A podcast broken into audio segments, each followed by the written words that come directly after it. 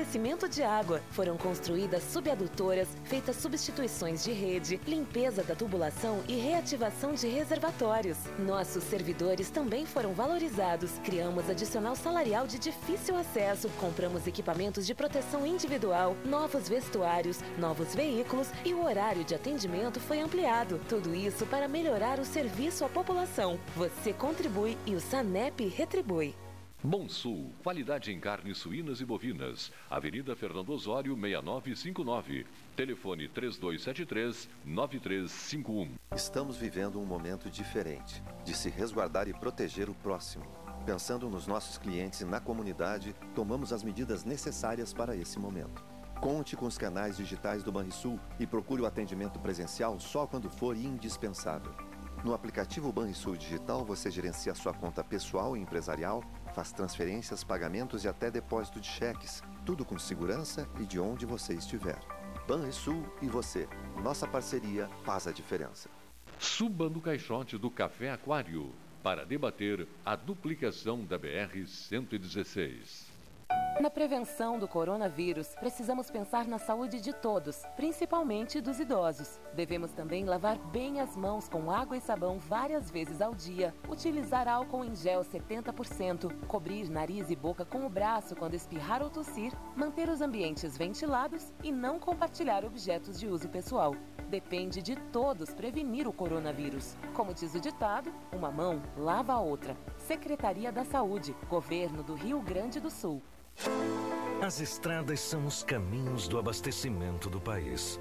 Neste momento singular, os caminhoneiros fazem a sua parte. Nós, da Ecosul, estamos prontos para dar todo o suporte que eles precisam. Disponibilizamos serviços gratuitos com atendimento médico e mecânico durante 24 horas. Ligue 0800 724 1066 e nossas equipes estarão ao seu lado para o que precisar. Genovese Vinhos, Delicateces, produtos de marca, a qualidade de sempre. Ligue 3225 7775, Doutor Amarante 526. Visite a sua Genovese Vinhos.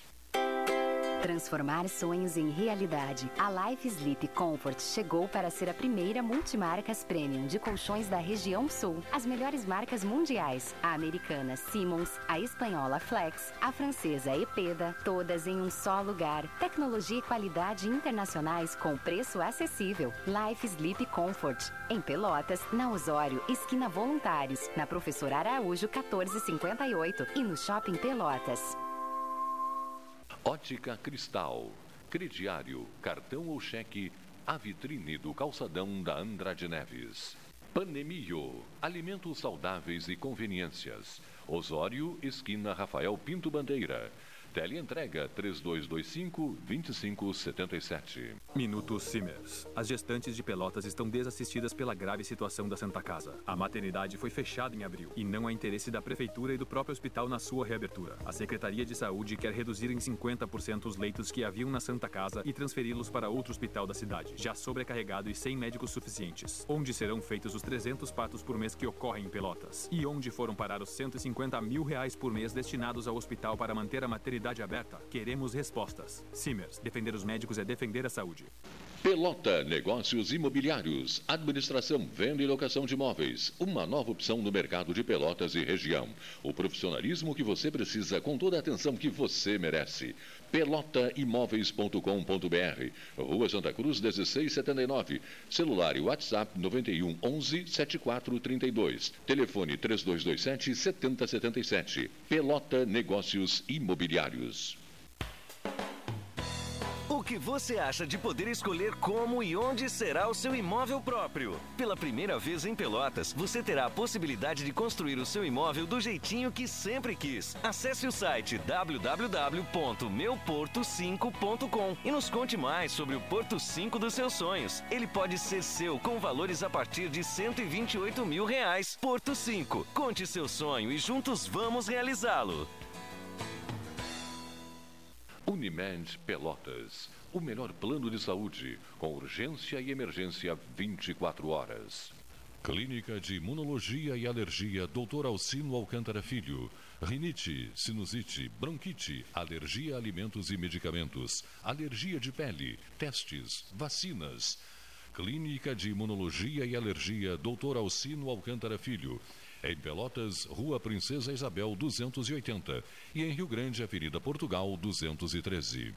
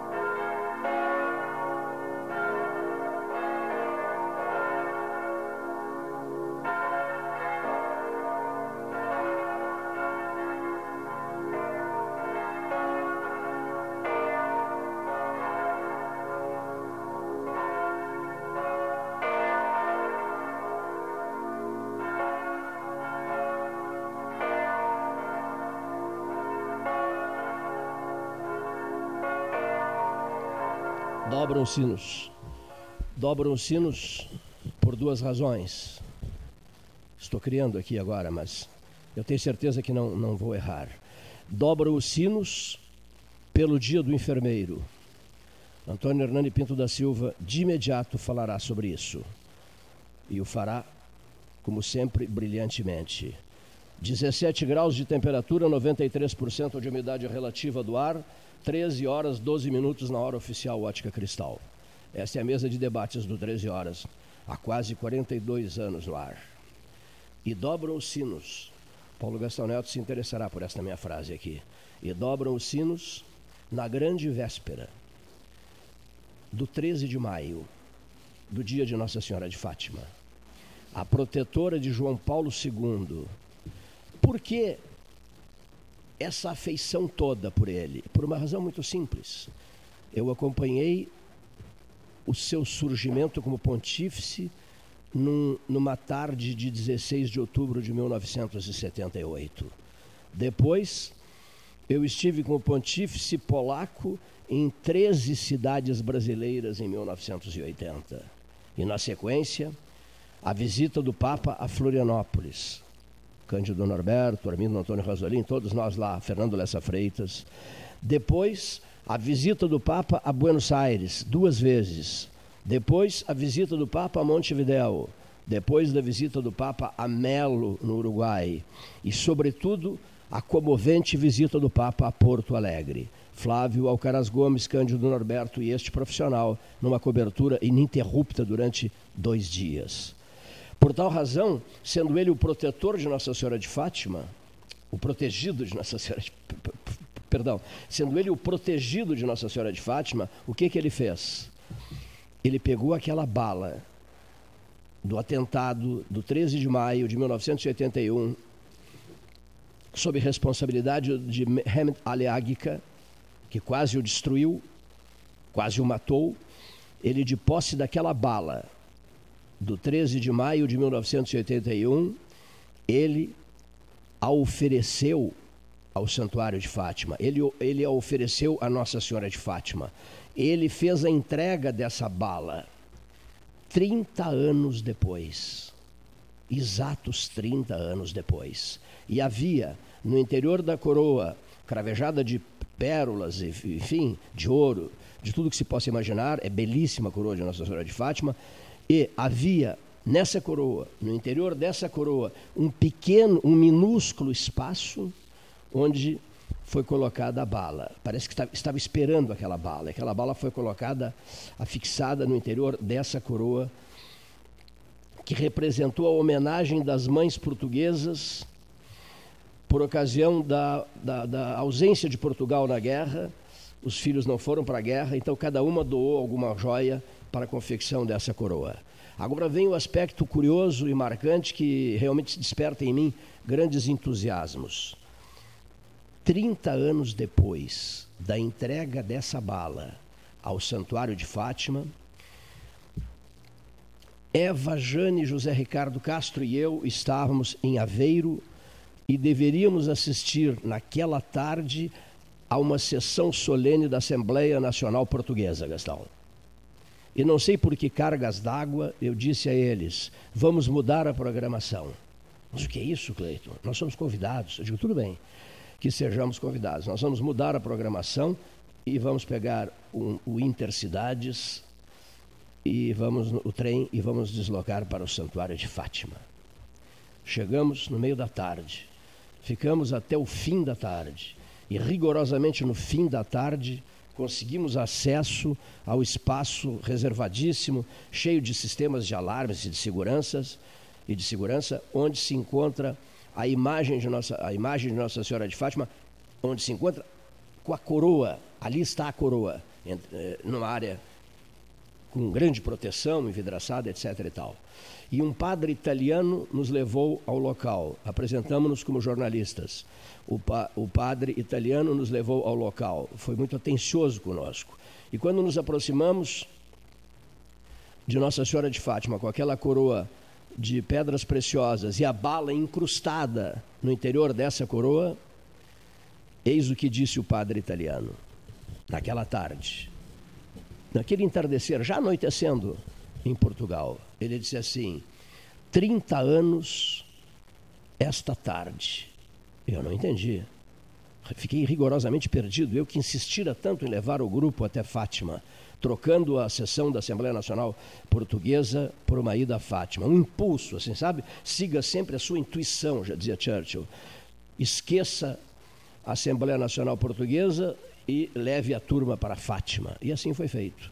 Então eu guardo até hoje, desde 2014, é isso, José Ricardo Castro? 2014, eu guardo até hoje a frase de um padre italiano. 30 anos esta tarde. Juma, não é possível. Que 30 anos? O que o senhor quer dizer com isso? Há 30 anos, João Paulo II ofereceu a bala do atentado ao Santuário de Fátima, a coroa de Nossa Senhora. Por isso, para fechar esse comentário de abertura, quero dizer o seguinte: nunca se precisou tanto de Nossa Senhora de Fátima como agora. Professor Antônio Hernani Pinto da Silva abre a programação 13 horas deste 12 de maio de 2020. Boa tarde, Cleiton Rocha. Boa tarde, Paulo Gastal. Boa tarde, ouvintes do Pelotas 13 horas. Ana Justina Ferreira Neri nasceu na Bahia, na cidade de Cachoeira, em 13 de dezembro de 1814 e morreu no Rio de Janeiro em 20 de maio de 1880, aos 65 anos de idade. Casou-se com o capitão de fragata Isidoro Antônio Neri em 1837, de cuja união nasceram três filhos. O marido morreu em 1843 quando irrompeu a Guerra do Paraguai, em dezembro de 1864, dois filhos de Ana, que eram oficiais do exército, seguiram para o campo de luta. Ana, então, requereu ao presidente da província da Bahia que lhe fosse facultado acompanhar os filhos e um irmão durante os combates ou que, ao menos, ela pudesse prestar serviços nos hospitais do Rio Grande do Sul. O pedido foi deferido e Ana partiu de Salvador incorporada ao 10 Batalhão de Voluntários em agosto de 1865, na qualidade de enfermeira. Durante toda a campanha, prestou serviços ininterruptos nos hospitais militares de Salto, Corrientes, Humaitá e Assunção, bem como nos hospitais da frente de operações. Viu morrer na luta um de seus filhos. Terminada a guerra, Ana regressou à sua cidade natal, onde lhe foram prestadas grandes homenagens. O governo imperial concedeu-lhe a Medalha Geral de Campanha e a Medalha Humanitária de Primeira Classe. Em sua homenagem, foi denominada em 1923 Ana Neri, a primeira escola oficial brasileira de enfermagem de alto padrão. Em 1938, pelo decreto 2956, o presidente Getúlio Vargas instituiu o Dia do Enfermeiro, a ser celebrado a 12 de maio, dia de hoje, ocasião em que deverão ser prestadas homenagens especiais à memória de Ana Neri em todos os hospitais e escolas de enfermagens do país. Em 2009, Ana Neri foi a primeira mulher a entrar para o livro dos heróis e das heroínas da pátria, depositado no Panteão da Liberdade e da Democracia em Brasília. Fonte Wikipedia Google. Com certeza, nenhuma festividade em homenagem aos profissionais da enfermagem ocorrerá na data de hoje. É que os profissionais da enfermagem, por conta da pandemia que assola o país, estão no fronte das diversas batalhas que ocorrem nos mais diversos locais onde estão internadas pessoas acometidas pela Covid-19. Muitas pessoas morreram e ainda morrerão pela Covid-19, mas muitas vencerão e sairão curadas graças ao, ao, trabalho dos profissionais da saúde, onde destaco os da área da enfermagem, pois são eles que ficam lado a lado dos pacientes, tornando-se, por sua vez, altamente vulneráveis à Covid-19, face à precariedade ou inexistência de equipamentos de proteção. O site Observatório da Enfermagem, mantido pelo Conselho Federal de Enfermagem, COFEM, registra na data de hoje 13.522 casos reportados de profissionais infectados, 98 óbitos, numa letalidade de 2,17%. Ainda de acordo com o COFEM, as mulheres dessa categoria são as mais afetadas pela doença. Elas totalizam aproximadamente 10 mil casos e também correspondem a 60 das 98 mortes notificadas. Impõe-se lembrar que esses profissionais infectados não podem retornar às suas residências, ficando afastados de seus familiares. Essa é daquelas situações em que não há uma homenagem que seja bastante aos profissionais da enfermagem. Eles estarão hoje, todos e todas, nas enfermarias, nas UTIs, nos corredores dos hospitais trabalhando para salvar vidas.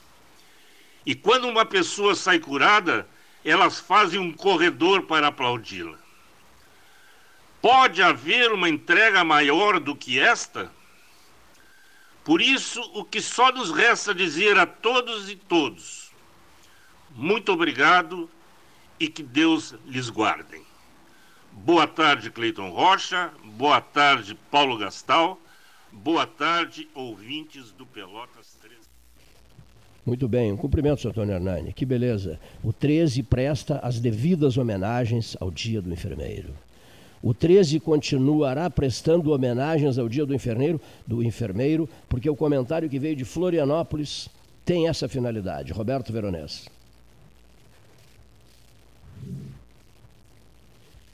Boa tarde, Cleiton. Vou... Boa tarde, Paulo Gastal. Boa tarde a todos os ouvintes do 13 e da Rádio Universidade Católica. Nesse 12 de maio, dia do enfermeiro, é, cumprimentar, parabenizar esse corpo de anjos é, que socorre ao longo dos tempos a humanidade. E hoje, 12 de maio, dia do enfermeiro, também é um dia é, para uma reflexão muito importante para esses profissionais da saúde. É, é um dia em que em que os resultados do, do, de testes para a Covid-19 em trabalhadores da saúde é, têm aumentado é, com muita intensidade. Isso, obviamente, afora o perigo que, que gera do afastamento dessas pessoas do, é, da frente de trabalho, né? É, também importa que esses profissionais é, consigam realmente estarem preparados para enfrentar essa pandemia e, e o contato com pessoas é, eventualmente contaminadas pela Covid-19.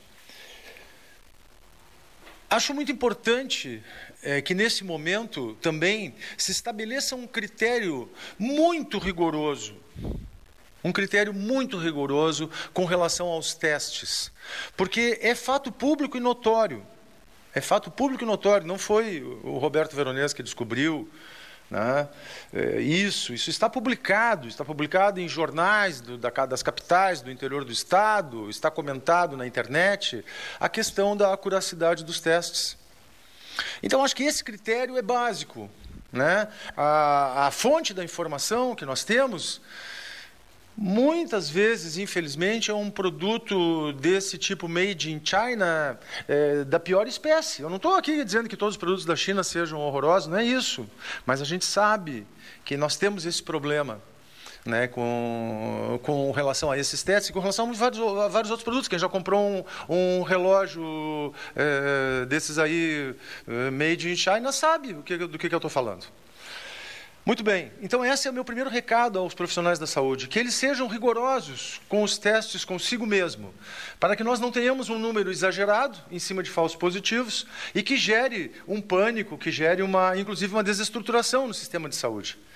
Outro conselho que eu dou é que todos os profissionais da saúde deveriam consumir própolis. Por que isso? Porque também está confirmado, é fado público notório, há pesquisas aí na própria UFPEL, que a própolis dobra a imunidade plasmocitária. Mas, quando a pessoa se vacina e toma própolis, a resposta imunitária também é dobrada. Então, nós temos aí um produto que não tem contraindicações, nós temos um produto que é um antiviral, que é um anti-inflamatório, é, que é um produto bactericida, né, que protege o fígado e os rins. Então, eu acho que esses profissionais da saúde deveriam ser os primeiros a estarem é, consumindo própolis, aumentando a sua imunidade, né, para poderem fazer em frente. São dois conselhos que eu dou: a curacidade nos testes e o uso de substâncias que não tenham efeitos colaterais e que possam aumentar a imunidade, como é o caso da própolis e também da apitoxina. Fica esse recado aos queridos trabalhadores na saúde, aos enfermeiros, nesse 12 de maio. Deus nos proteja. De Florianópolis, Roberto Veronese.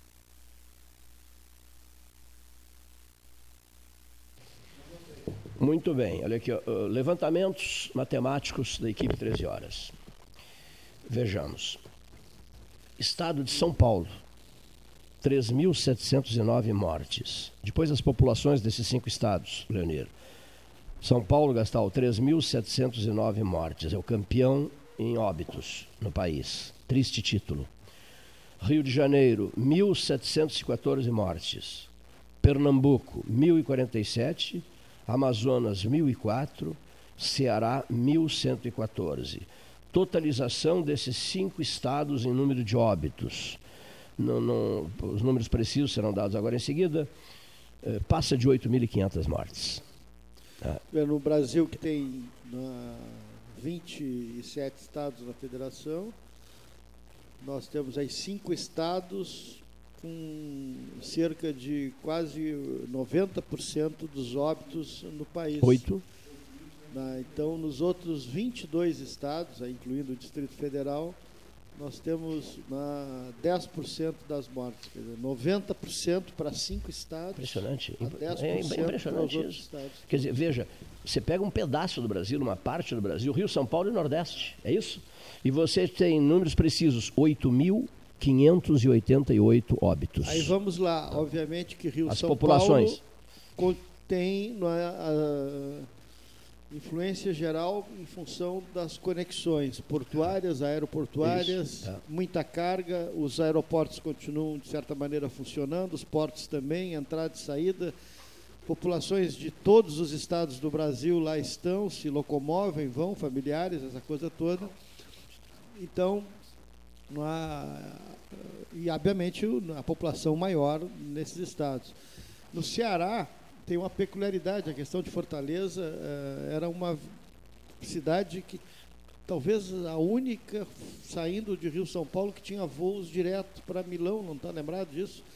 Isso, Comentaram exatamente. isso. Eu, eu fiz um voo desses, é, São alguém Paulo, Milão. comentou. Não, não, de Fortaleza. Fortaleza, Fortaleza, Milão, vo- voos, voos diretos de Fortaleza a Milão, em função, do, em função do, do- do- da moda, do couro, disso, daquilo, daquilo outro, e, e ligando com a China também. né? Então, Wuhan, Milão. Fortaleza. Ali, Manaus. Porto. Manaus eh, há um histórico problema crônico na questão da saúde pública de Manaus. Não é de agora. Não é de agora. Inclusive o depoimento do prefeito de Manaus, Arthur Virgílio, no último domingo no Sano Fantástico, é uma coisa assim assustadora e dantesca. né? Dizendo que agora estamos construindo 15 mil novos é, ga- gavetas, 15 mil novas gavetas para sepultamentos, de cinco andares.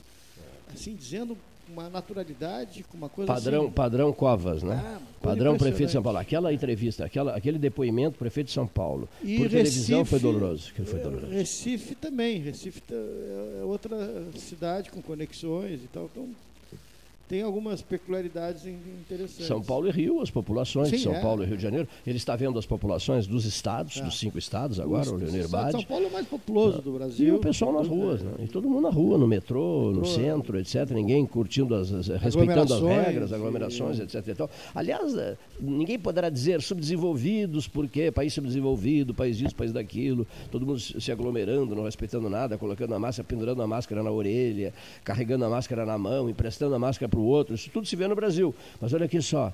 Quem visualizou ontem o metrô de Londres, a capital inglesa, não precisa usar a frase subdesenvolvidos, essa coisa, para o nosso país. Porque eh, Londres, um modelo de capital, uma das capitais do mundo, indiscutivelmente, não é Paulo Moreira, postos Paulo Moreira. Olha aqui, inquestionavelmente, quer queiram ou não, uma das grandes capitais do mundo, a cidade de Londres.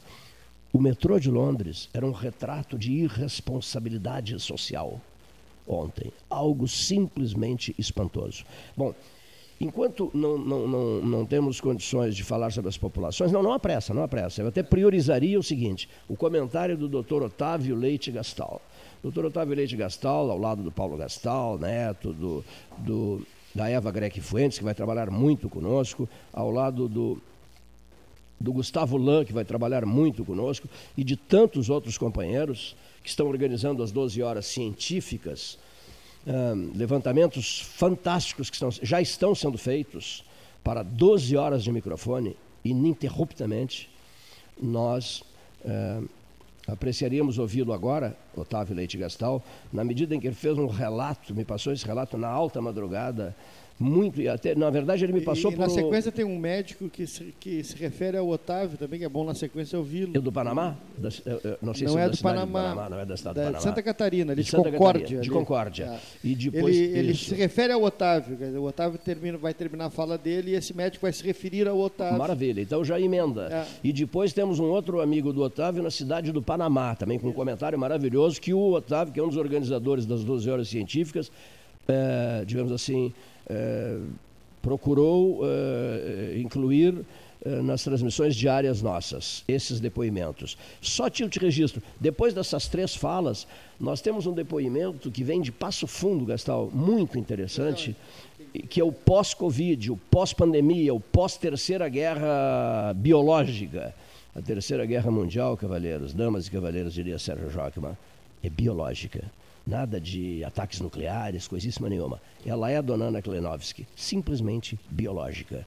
Portanto, ouçamos o doutor Otávio o Dr. Otávio Leite Gastal, Sociedade Portuguesa de Beneficência, relações fortíssimas com a República Popular da China. Foi três ou quatro vezes à China recentemente. Boa tarde, meus amigos Cleiton Rocha, Paulinho Gastal e a audiência do programa 13 Horas. Eu vou gravar esse comentário por solicitação do Cleiton, né, em relação a algumas observações que eu fiz baseados nas estatísticas obtidas pelo, por um site né, muito importante que é o Coronavírus Update, que vem dando né, as atualizações estatísticas da, dos dados sobre a pandemia em diferentes locais, em todos os países. E isso está disponível na internet, é público, né? O nome do site é worldmeters.info uh, traço coronavírus. Ali tem todas as informações a respeito de cada, de cada situação. Baseado nisso, eu, eu tive fazendo umas, umas contas, né? E o que assusta na, na curva brasileira, né, no, no, na situação do Brasil, no caso da pandemia, é que segue aumentando o número de casos novos dia a dia. Né? Já são cerca de 5 mil casos novos por dia. E isso assusta porque, numa estimativa de haver necessidade de 5% né, que esses pacientes, 5% de todos esses pacientes precisem de leitos de UTI, nós temos uma estimativa, grosso modo, né, de 250 internações por dia de pacientes em UTIs no Brasil.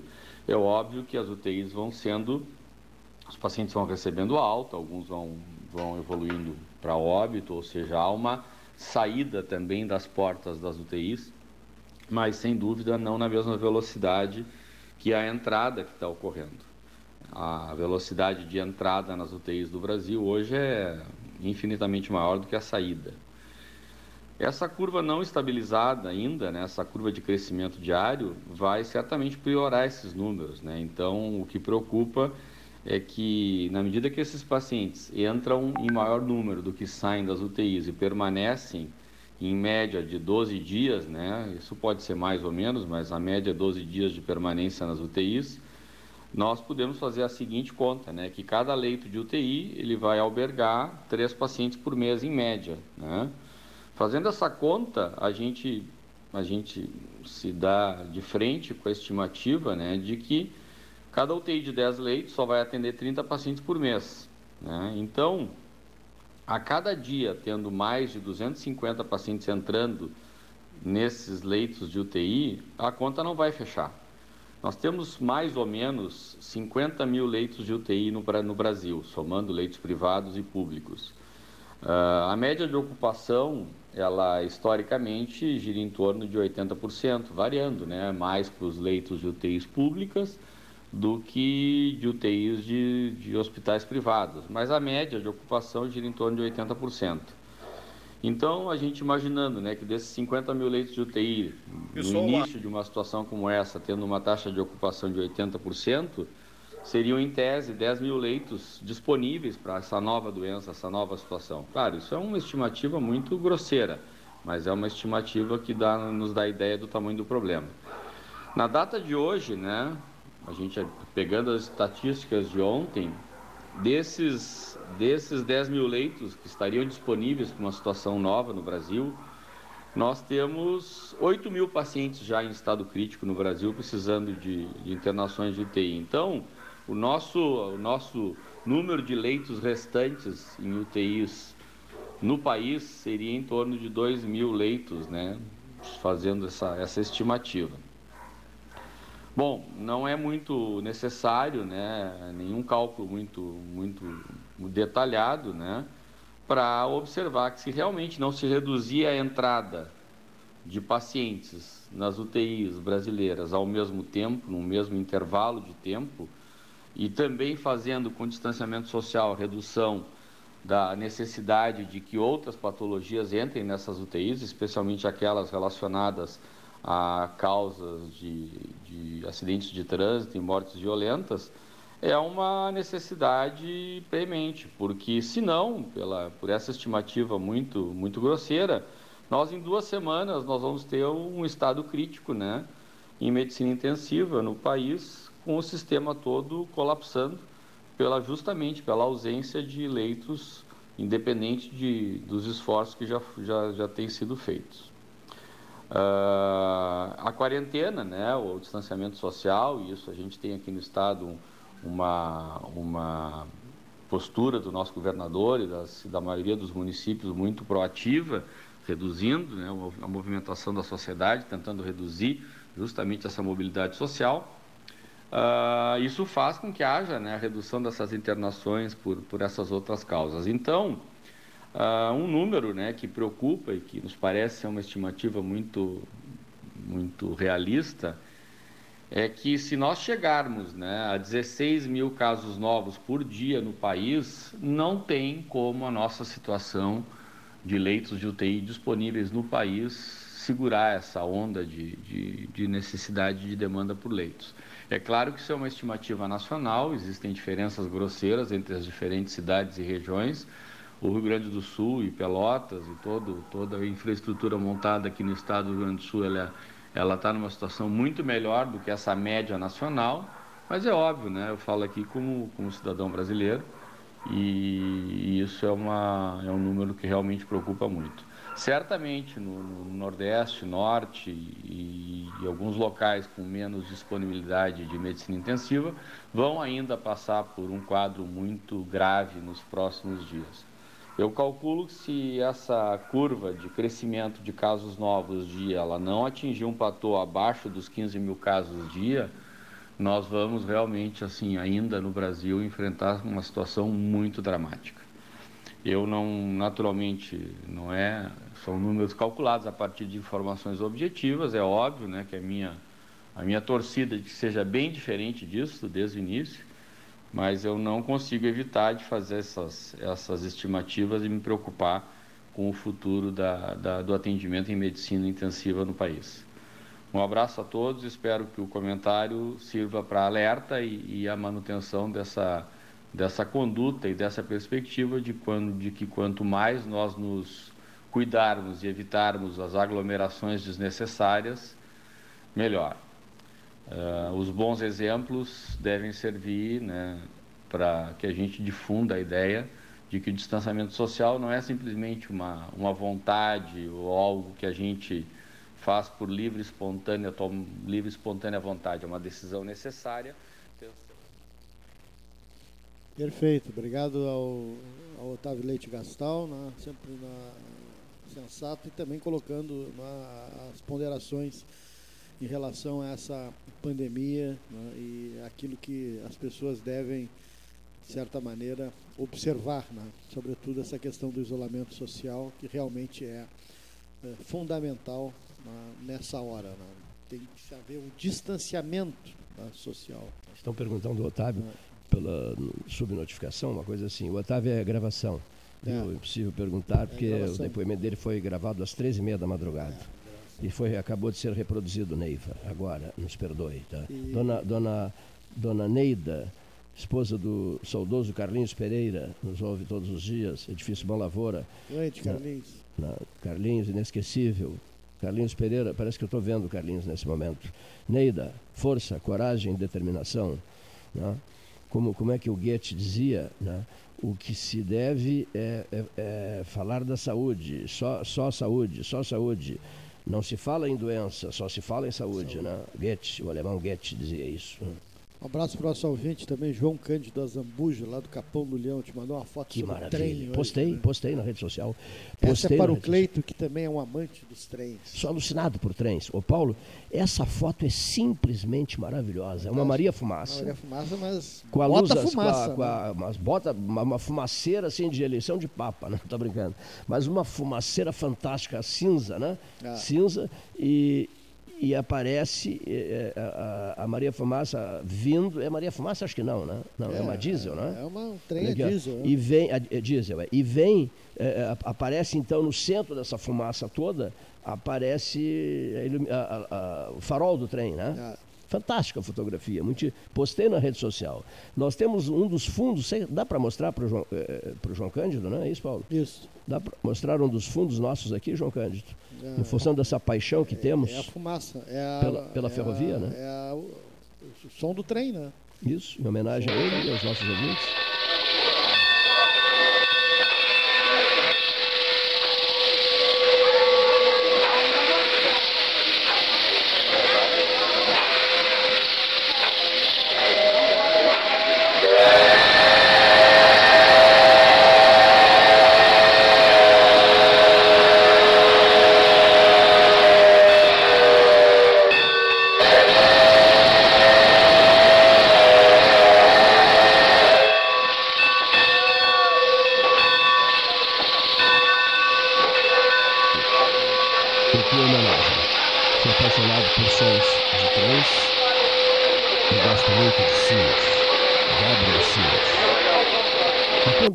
Dobrarem, anunciando que nós estamos livres da pandemia.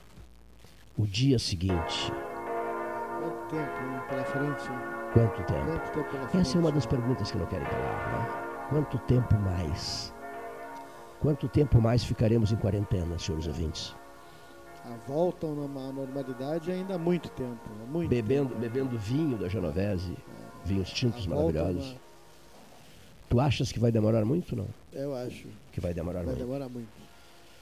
O que, que seria esse demorar muito? Maio que corre, junho. Voltar. Julho. Eu estava ouvindo, tenho lido, tenho ouvido hum. muito. Voltar a um. A vida normal. Um, um, como era antes. Não, não, não será possível. Não, não, não vai ser possível. Não, o modelo de comércio, o modelo de, de, de, de, de relações. De convívio das, de convívio pessoas, vai né? mudar. Vai mudar.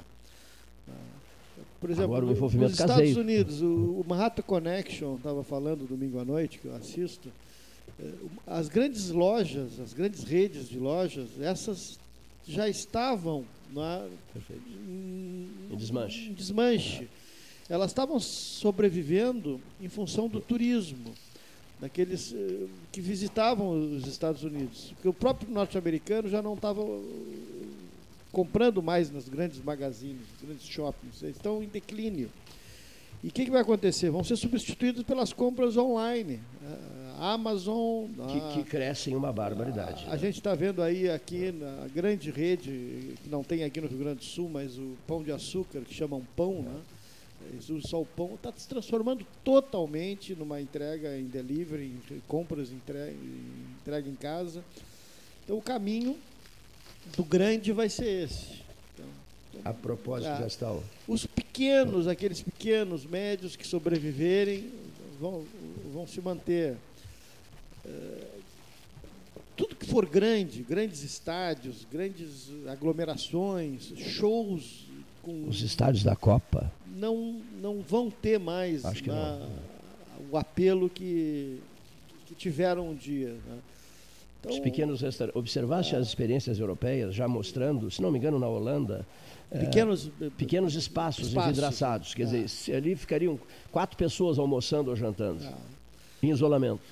Então, para essa volta nossa, é muito tempo ainda. Muito Acho tempo. que essa pauta proposta por ti ela tem tudo a não ver. Não tenho dados assim, ah, né? Sim, Pelo sim. que eu estou acompanhando claro. e lendo. Não quero tu também uma irmã que mora nos Estados Unidos. Mora nos né? Estados Unidos e está tá tudo diferente. Mora lá, distante de Washington ou não? Mora, mora. Mora em é. Orlando. Em Orlando, muito bem. O José Ricardo Aliás, Castro... faz 40 anos amanhã, ela é dia 13 de maio. É mesmo, 13 Nossa de Senhora maio, de Fátima. Nossa 40 anos amanhã em Orlando, Estados Unidos. Ela é de 1980. Uma filha, uma filha do José Ricardo Castro reside nas proximidades de Washington, pode ser?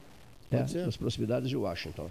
E o Felipe Grupelli Carvalho, diretor da Eurásia, vive em Washington, mora em Washington. Ele vai conversar conosco amanhã.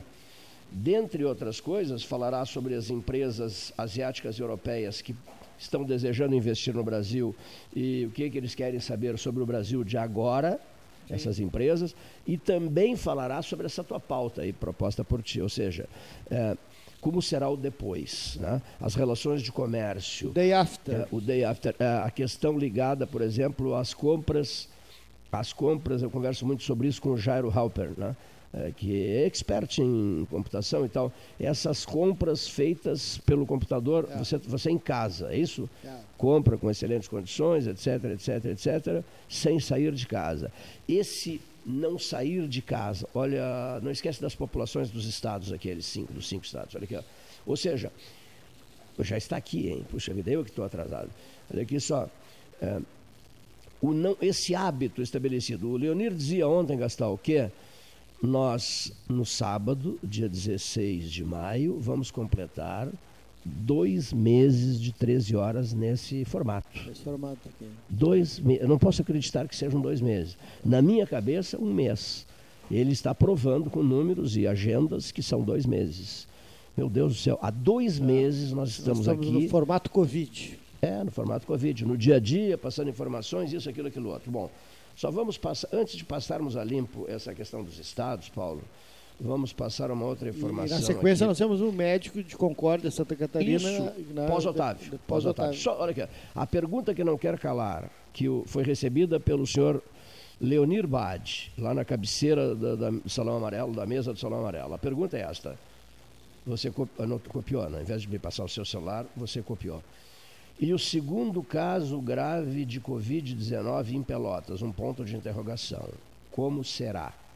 Estaremos habilitados para salvar a pessoa infectada? Outro ponto de interrogação. né? Essa pessoa será ao menos atendida? Ponto de interrogação. Por que esses questionamentos, Paulo Gastão Neto? Até em função daquele comentário que foi feito ontem aqui, de que na hora do teste, na hora braba, no lançamento da, da, da Apollo não sei o que, né? lembra aquela expectativa toda para o lançamento da, da nave espacial, da, do- ou da Challenger, da Challenger né? É, na hora do teste, do lançamento, na hora H, houve problemas, né, Gastal? Um Sem pernambucano, dúvida, sem casado, com uma um filhinho de três anos, recém-chegado de Recife, há cinco dias em Pelotas, residência estabelecida no Laranjal, sentiu-se mal, já veio com problemas de Pernambuco, não há a menor dúvida.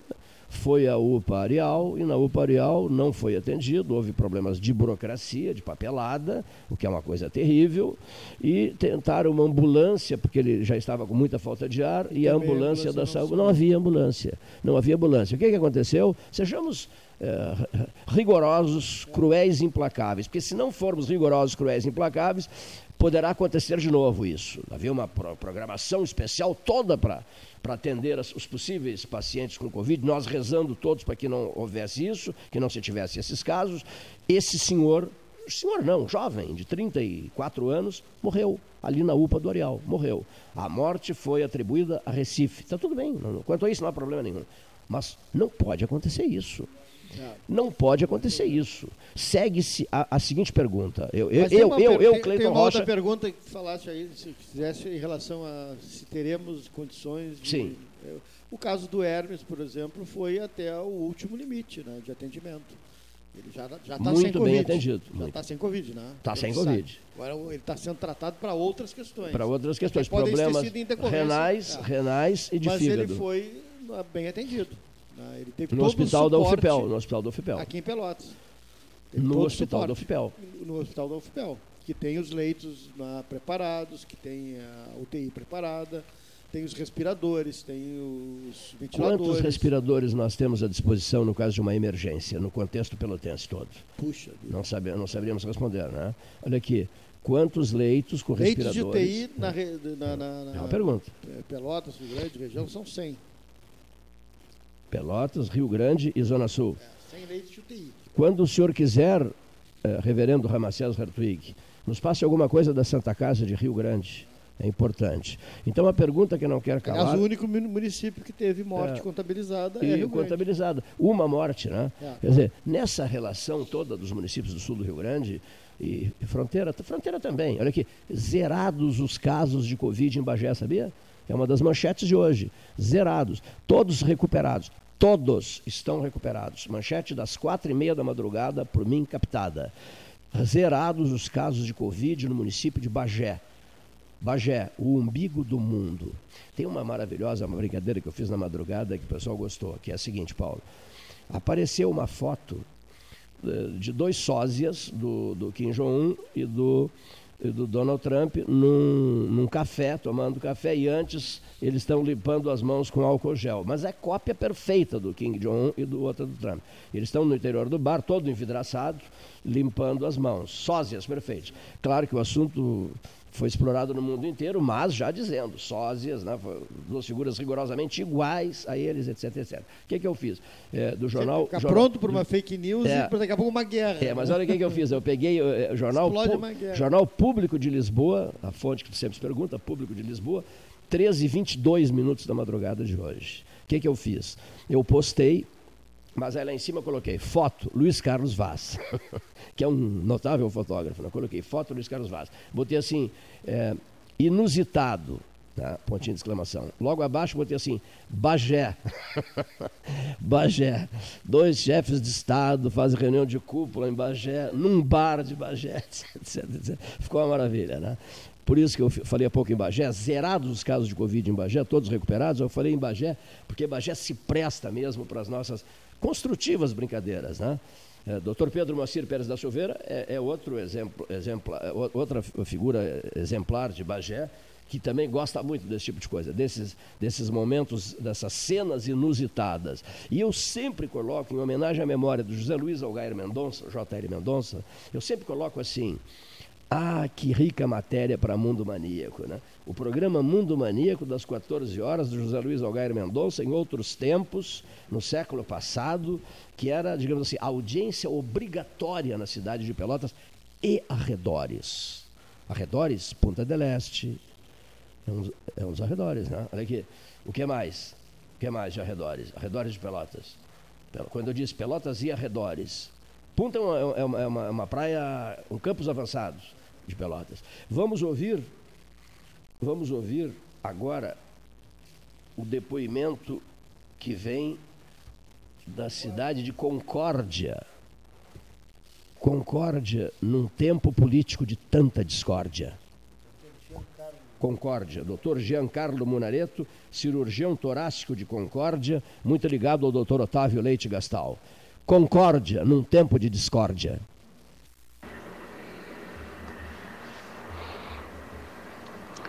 Boa tarde, doutor Otávio Gastal.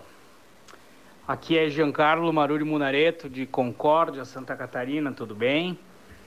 Eh, em primeiro lugar, muito obrigado pela oportunidade de apontar a nossa experiência aqui de Concórdia, Santa Catarina, no combate ao coronavírus. A gente está tendo um momento muito duro aqui para a comunidade local nós somos uma região do meio oeste de Santa Catarina que compreende 13 municípios. Nos uh, denominamos a MAUC, né? Associação dos Municípios do Alto Uruguai Catarinense. E é uma região de aproximadamente 150 mil habitantes. E essa região está uh, com mais de 200 casos confirmados de coronavírus. Tá? Hospital São Francisco, que é um hospital uh, vinculado à beneficência Camiliana do Sul, uh, aproximadamente 300 leitos, está empreendendo esforços enormes para atender esses pacientes. Nós triplicamos a nossa unidade de terapia intensiva com uh, médicos, funcionários, técnicos de enfermagem, fisioterapeutas, enfermeiros, ventiladores, monitores, bombas de infusão. Então, de 10 leitos, nós passamos para 30 leitos uh, para atender Covid. Uh, nossa enfermaria se dedicou uma enfermaria inteira ao Covid com 40 leitos. Tá? E ela tem se mantido lotada, tanto a UTI quanto a enfermaria, é, exclusivamente no atendimento desses pacientes. Tá? Então, se acredita que a grande quantidade de casos seja relacionado à nossa importância no cenário agroindustrial como região, porque nós somos a sede de algumas grandes indústrias de processamento de proteína animal. Né? São empresas que trabalham em regime de confinamento, assim, com um, grande quantidade de funcionários e tal. Então, houve surtos de coronavírus nessas empresas. Evidente que tomaram todas as medidas necessárias para conter esses surtos, né? E evidente que estão controlando essas questões sanitárias, mas a doença está aí extremamente grave. O nosso perfil epidemiológico aqui são de pacientes mais jovens, tá? Nós tivemos três óbitos. Um paciente faleceu com 46 anos, outro com 52 anos, e só o terceiro paciente mais idoso com 71, né? E o perfil de pacientes de UTI mais graves em ventilação mecânica também é de pacientes mais jovens, assim, na faixa dos 30, 40 anos, tá? É, todos um SARA, pulmão de complacência normal, uh, dando bastante trabalho para os intensivistas. Nós temos, graças a Deus, amplo e restrito acesso aos equipamentos de proteção individual. Graças a Deus, mesmo com todos os equipamentos de proteção individual, nós temos alguns colegas médicos e outros profissionais de saúde, como enfermeiras, técnicos, fisioterapeutas, que já apresentaram sintomas compatíveis com Covid já foram afastados, todos com sintomas leves, por enquanto. Mas sim, temos baixas na equipe e a gente está lutando bravamente nessa guerra. Então, agradeço mais uma vez pela oportunidade de dividir um pouco da nossa angústia, da nossa realidade. E deixo aqui já um grande abraço para o time, meu amigo. E até breve. Espero que numa reunião, num congresso, em tempos menos difíceis.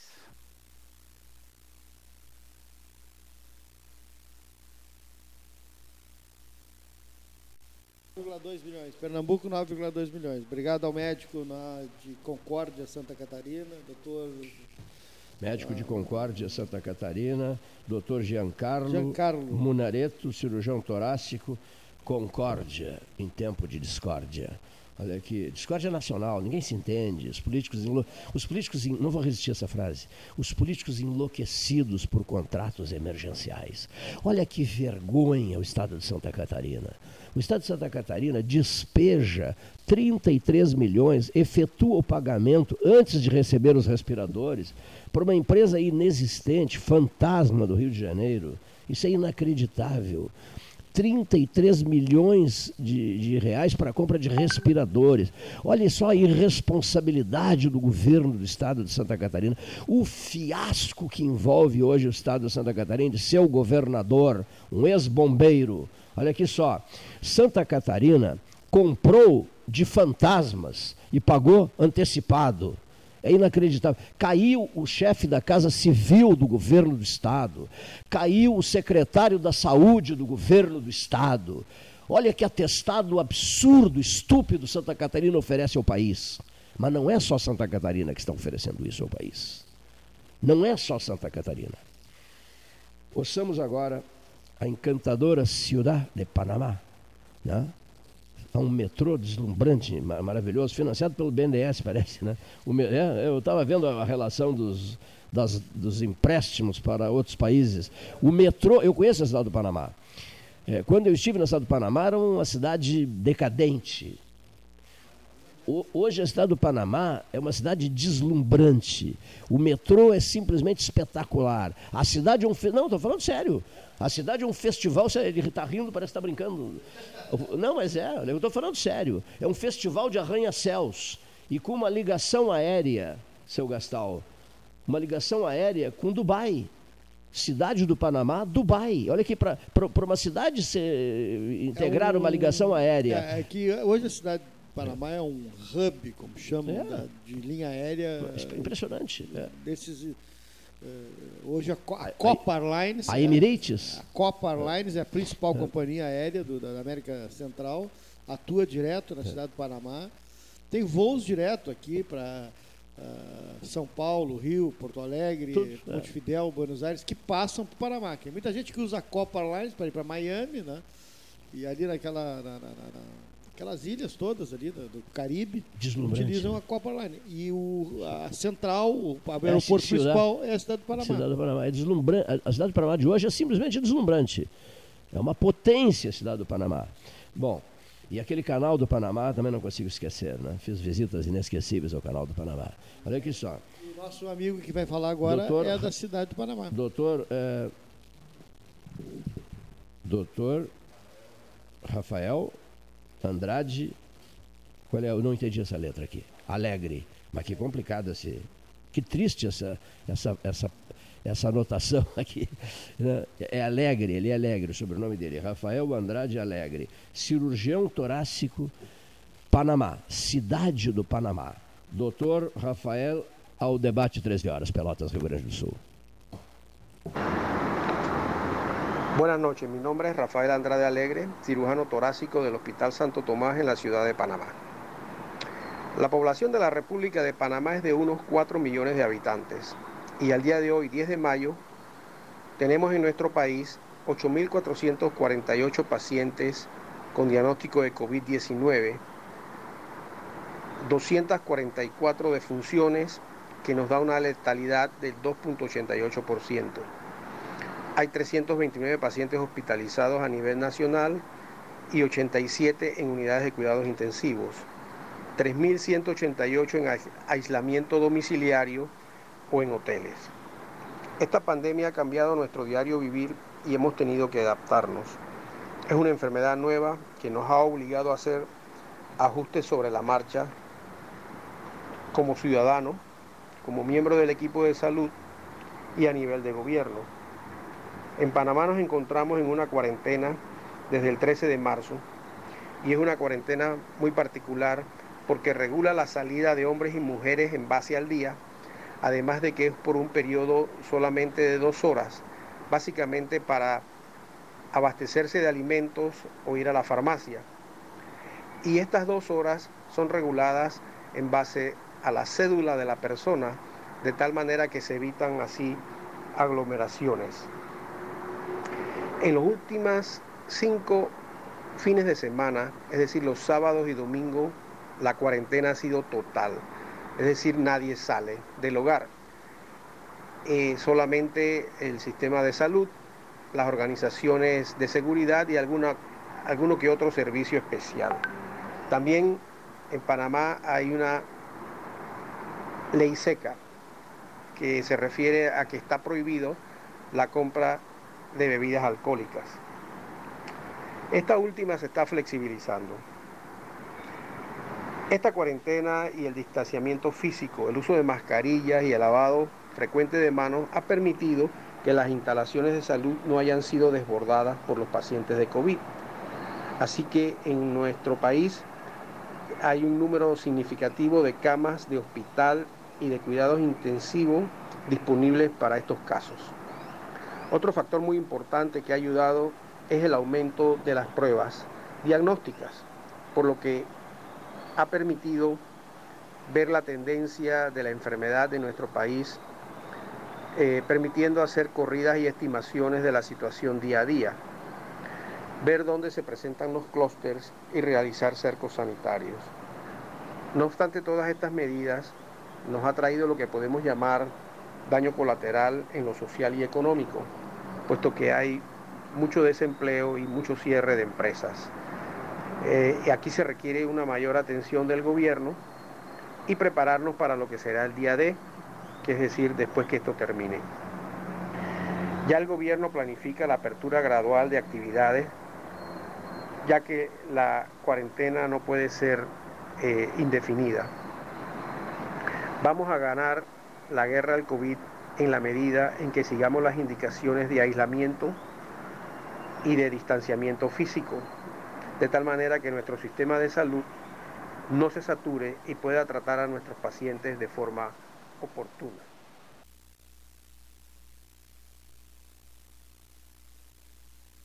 e vamos adiante. Olha aqui só. O Odilon Ribeiro, da Zincagem Cromar, é um grande amigo nosso aqui do 13 Horas, um defensor da causa 13 Horas. E ele fez uma pesquisa extraordinária sobre a cachaça azulzinha de Canguçu, depois de ouvir uma manifestação do Paulinho Alves, lá de Pinheiro Machado, cuja esposa, o Paulinho e a esposa, fizeram uma pesquisa no interior de Canguçu, já que Canguçu não soube informar com precisão se havia tal cachaça azulzinha lá ou não mais, a destilaria, não é isso? Como é que não é destilaria? Como é que é o nome? É, destilaria. Não, mas é um outro nome mais simpático. O alambique, alambique, cachaça de alambique.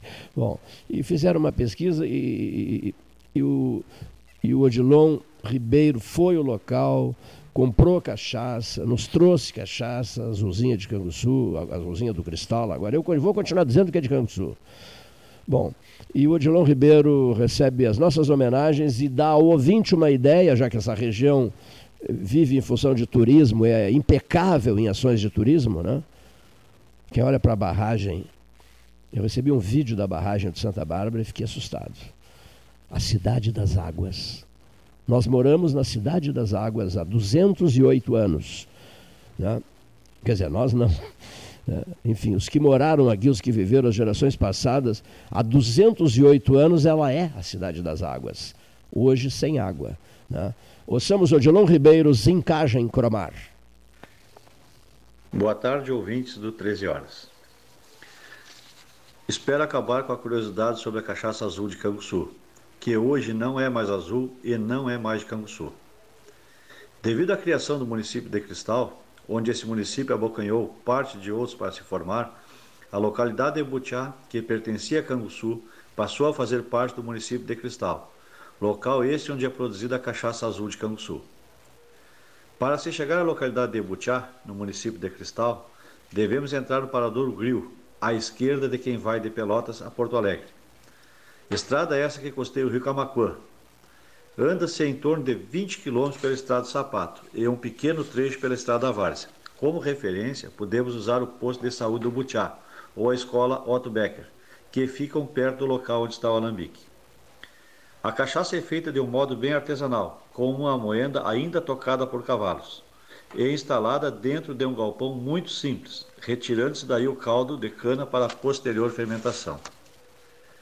Após a fermentação, a calda é colocada em um alambique que recebe fogo embaixo para aquecimento, resultando em vapor, a ser condensado, tornando-se nesse momento a cachaça, com certos controles para dar a graduação alcoólica desejada.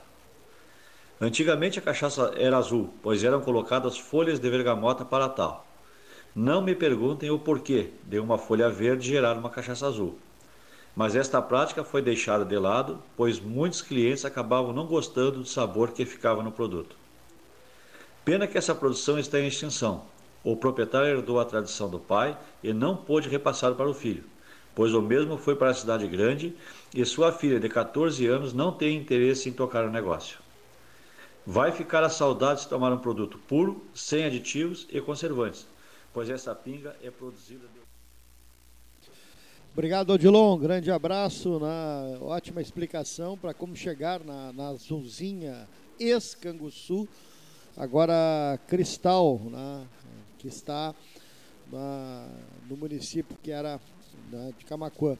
Ramacés Hartwig dando a resposta em relação a Rio Grande. Alô, Ramacés escutei a pergunta de vocês aqui no ar e me informei. Aqui em Rio Grande nós temos 74 leitos de UTI para o Covid-19 entre o Hospital da FURG e a Santa Casa. Um abraço, meu amigo.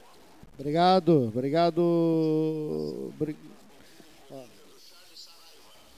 Esta informação me foi transmitida e colhida do Charles Saraiva, que é vereador aqui de Rio Grande. Tá bom, Gastal? Um abraço. Outro que é radialista também, o Charles Saraiva, nosso amigo, e que é vereador né, em Rio Grande. Informação repassada né, também para os nossos ouvintes. 70 leitos né, nos dois hospitais. Nós vamos ao doutor Renato Luiz, jornalista, nosso amigo, né, Renato Luiz Melo Varoto, no seu sua volta ao 13 comentada. Boa tarde, Cleiton. Boa tarde, os ouvintes. Finalmente cai algumas gotas d'água nessa cidade para amenizar a seca, que é outro problema que o Rio Grande do Sul enfrenta e cujas consequências certamente serão muito pesadas para a economia gaúcha. Mas, desculpem, certamente dois temas tomam conta da vida brasileira hoje.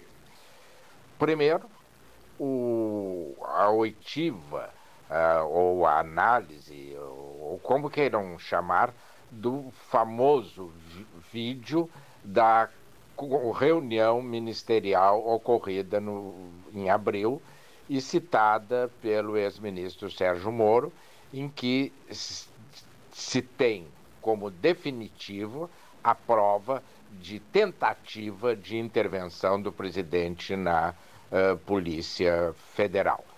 Vão ser o, o vídeo agora pela manhã, foi agora pela manhã, ainda não se tem detalhes e tudo indica que não será aberto o sigilo em relação ao mesmo, por tratar de várias matérias. E à tarde serão ouvidos os chamados ministros militares, uh, que têm os seus gabinetes no próprio Palácio do Planalto e que também foram citados. Embora, insisto, o governo seja formado por um, monte de militares, não são só esses três. O que me parece fundamental é não esperar grandes surpresas desses três ministros militares. Por quê? Porque o, o, nenhum deles vai dizer uh, nada, absolutamente nada, que possa comprometer o presidente Jair Bolsonaro. E mais, eles passaram amanhã ensaiando e treinando o que iriam dizer para que não houvesse contradição.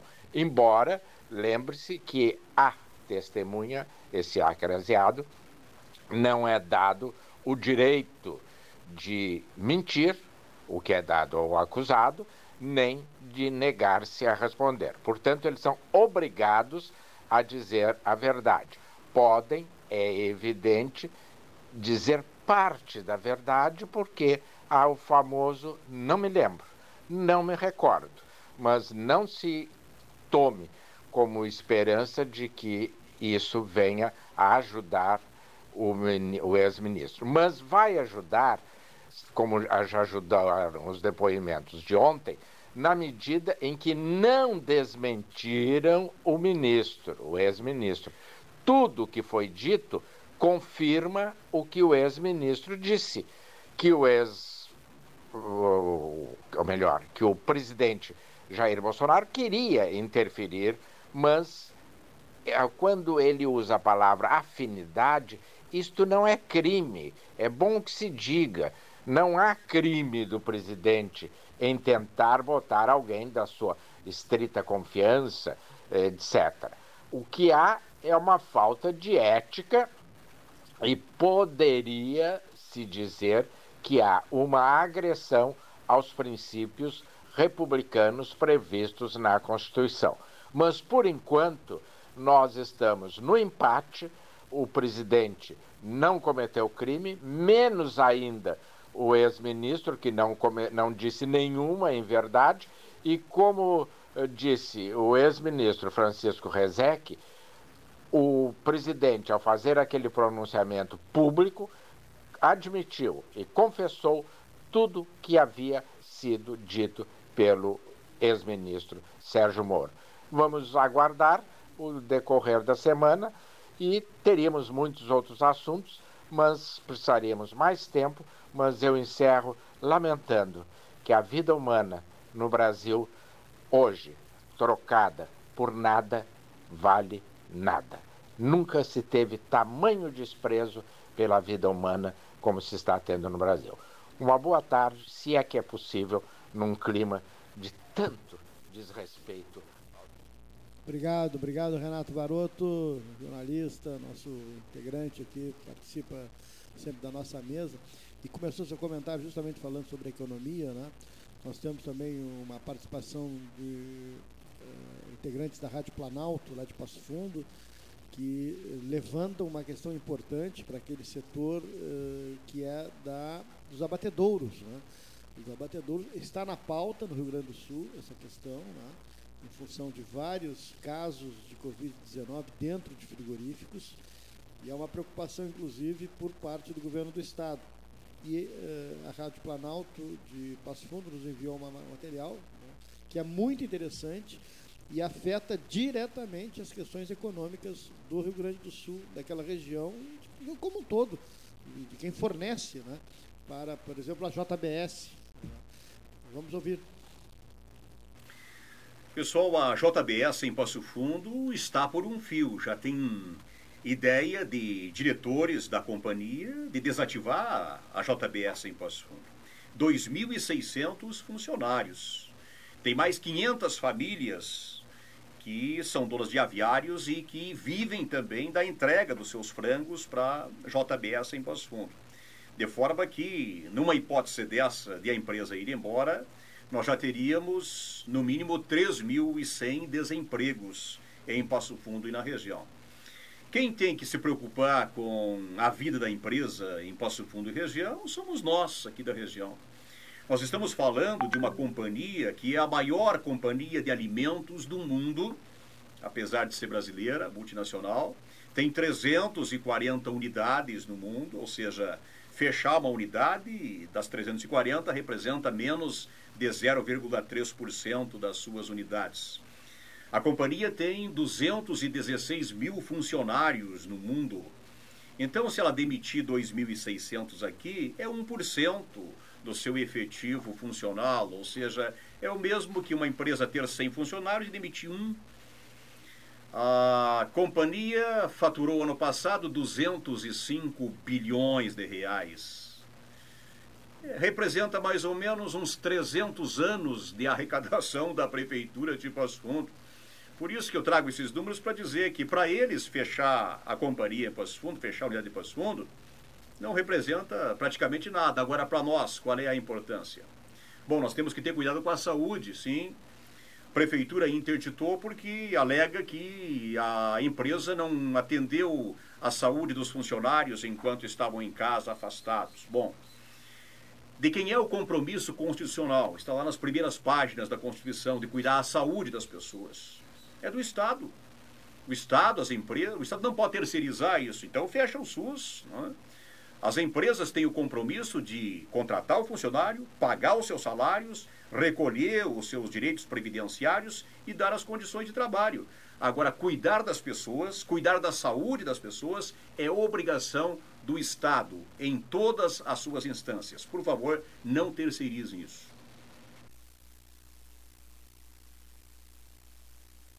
Então aí uh, o, o, depoimento do João Altair, Rádio Planalto de Passo Fundo, né, preocupação. Delicado, hein, Paulo? Um outro tá. setor da economia, esse setor né, da, da, dos frigoríficos, das carnes, né? Vamos ver. Né? O senhor sabia que Hélio Freitag, ex-presidente da Associação Amigos do Inverno, o atual presidente Oscar José Magalhães, já está negociando com a Rádio Planalto de Passo Fundo a presença desta emissora na rede, rede, na rede das 12 horas científicas. Alô, Planalto Central do Rio Grande. Nosso prefeito lá, gente boa, diz assim, Cleiton, eu sou frequentador do 13 Horas. Durante os processos eleitorais, eu estive inúmeras vezes no Salão Amarelo, o Azevedo, né? Prefeito, o prefeito de Passo Fundo. Muito importante esse, esse depoimento do José Altair. Paulo, como é o nome daquele jornalista da Band que esteve nos visitando aqui, que fez várias coberturas no Oriente, está lembrado? Era da RBS, depois foi para a Band, Porto Alegre. Eu conversava com o João Bosco Vaz ontem à noite, eu queria receber um depoimento dele, e eu não conseguia me lembrar o nome dele. Fez visita a nós, no tempo de Gaúcha, da Gaúcha. Ele esteve aqui, contou sobre andanças, experiências internacionais dele. Está ah, lembrado? Estou lembrado, mas não estou lembrado do nome. É procura me ajudar nisso. A mente anda desgastada. Falando em mente desgastada, vamos pedir o apoio do Gonzales, Paulo, e vamos eu, tu e o Gonzales fazer uma, uma, uma avaliação aqui. Lembras, no programa quem primeiro fez o comparativo do número de mortes por estado fui eu, foi o Gonzales, eu lembro bem. Lá no início, ele, eu comparei São Paulo com o resto do Brasil. Calcula aí o número de óbitos por milhão de habitantes. É grotesca a discrepância. Né? É, verifica a população desses cinco estados e a população do restante do país. Transmissão de pensamento, José Fernando. Porque o Gastal, o Leonir e eu estamos há quase uma hora fazendo esse levantamento para radiofonizá-lo aqui. Fiz uma conta rápida. Esses cinco estados tem menos de 40% da população do país e 90% das mortes por coronavírus. Como explicar isso? Mas que beleza, José Fernando Gonzalez. Olha aqui. Gastalheu, cada um com as suas anotações, folhas de papel e canetas. Folha. Nós somos soldados, eu sempre disse, quando eu ando sem caneta, sem caneta, eu me sinto enfrentando, como é que é o exército aquele? Islâmico. Eu me sinto enfrentando o exército islâmico, o camarada com uma, uma adaga daquelas especiais que eles fazem decapitações, e eu, sem caneta, Sou apenas um membro do Exército da Salvação. Por sinal, presidente do Exército da Salvação. Eu assumi o comando, comandante, não presidente. Eu assumi o comando do Exército da Salvação, momento delírio aqui, quando eu passei a presidência da Associação Amigos do Inverno, ao Hélio Freitag. Mas parei, vou ficar sem cargo nenhum. Paulo Neto vive fazendo brincadeiras. Tu eras o presidente do projeto Luz do Grande do Sul, né? o presidente do Luz do Grande do Sul. Depois acabou o Luz, o presidente da Associação Amigos do Inverno. Passei o poder para o Hélio Freitag, fiquei sem nada. Disse, não, vou ter que arranjar alguma coisa. O ministro Russumano, que fazia essa brincadeira comigo, gostava muito também. E o ministro dizia assim: você será o presidente do Exército da Salvação, o comandante do Exército da Salvação.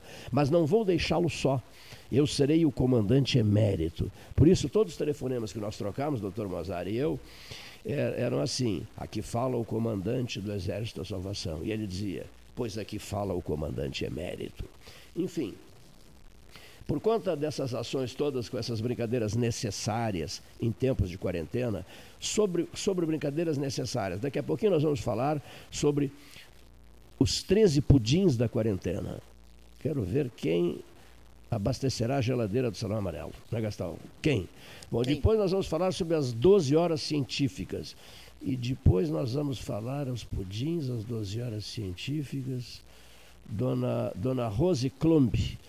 Dona Rose Klumb Gastal preparando. Olha os pratos que ela está preparando aqui na, na confeitaria Paris, na Rua do Poço, antiga Rua do Poço. Você sabe onde é a Rua do Poço, seu Gastal? Não. Não? É, 7 esquina 15. Sete, Havia um poço ali. Havia um poço, no passado, há 100 anos atrás, um poço onde as pessoas iam buscar água, se abastecer de água. A Rua do Poço foi 7 de setembro, uh, hoje 7 de setembro, uh, ficava na esquina com a Rua 15. Depois eu vou ter que ver o nome da Rua 15, que não lembro, não lembro agora. A Rua 7 era a Rua do Poço. Na 15 com 7 está a Confeitaria Paris. Eu fiz alguns pedidos a ela e ela está uh, atendendo todo mundo com, esse, com esses pratos. Ela é excelente chefe de cozinha é, filé o molho mostarda. O filé foi substituído por, tu mesmo indicaste, qual era a carne? Aquela carne. Alcatra. Alcatra, muito bem. Então, alcatra, o molho mostarda, alcatra é, ao molho espinafre. Né? Depois, os escondidinhos, me ajuda que eu sugeri a ela, tu mesmo ajudaste muito, também tu és um chefe de cozinha. De bacalhau. O escondidinho de bacalhau, o escondidinho de... Carne moída. De carne moída, o escondidinho de, me ajuda, de batata. É, é, sim. A batata é, faz parte É no carne moída, né? não, não, aquele outro, aquele outro, puxa vida, puxa vida, esqueci agora. Pode ser de, Hoje é dia Frango. de feira, hoje é dia de Frango. feira ali na, na, extensão da Bento, né? Frango, pode ser. Mandioquinha. Mandioquinha. Mandioquinha. Bom, e além disso, ela prepara os pratos italianos maravilhosos também. Dona Rose Clumbi, confeitaria. Faz a massa? Paris, sim. É um endereço que merece consideração, merece a consideração de todos. Então, só para eh, prestar homenagens ao Dr. José Fernando Gonzalez, Gastal, antes da próxima fala, vamos lá. São Paulo, cadê São Paulo? Está aqui. São Paulo tem 44 milhões de habitantes, Gonzales. 3.709 mortes.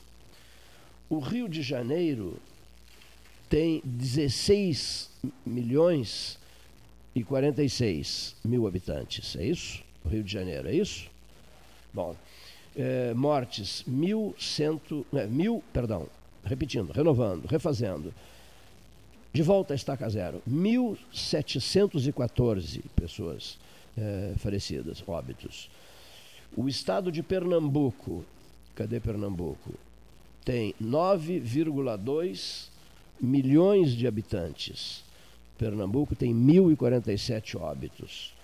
O estado do Ceará tem 8,8 milhões de habitantes. Viu, doutor Gonzalez? O estado do Ceará tem 1.114 óbitos, com 8,8 milhões de habitantes.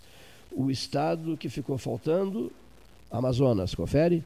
O estado do Amazonas tem 3,8 milhões de habitantes. Eu imaginava uma população maior. O estado do Amazonas tem 1.004 óbitos. Do Ceará já falamos, né?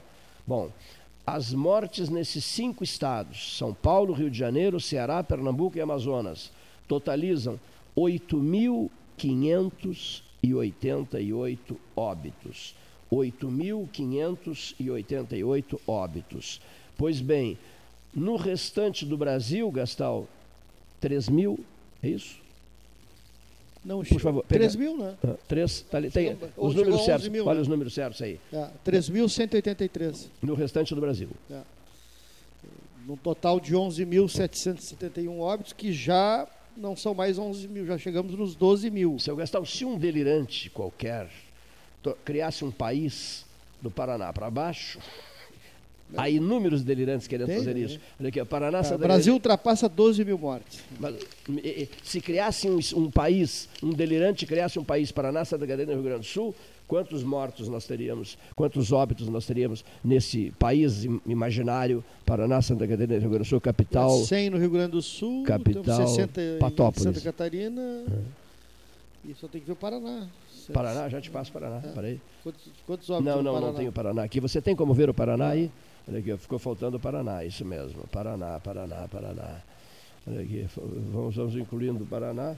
Esses três estados de, de que o delirante anunciaria, Paulo, eh, Paraná, e Rio Grande do Sul, formariam um 100, país 100 no Rio Grande do Sul, 100 no Paraná e 60 no, 260 óbitos nos três estados. Veja só, haveria 260 óbitos nos três estados da federação.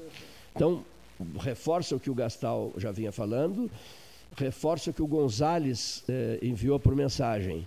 O problema todo chama-se São Paulo, Rio de Janeiro, Ceará, Pernambuco e Amazonas. Eles centralizam um número espantoso de óbitos. É uma coisa incrível.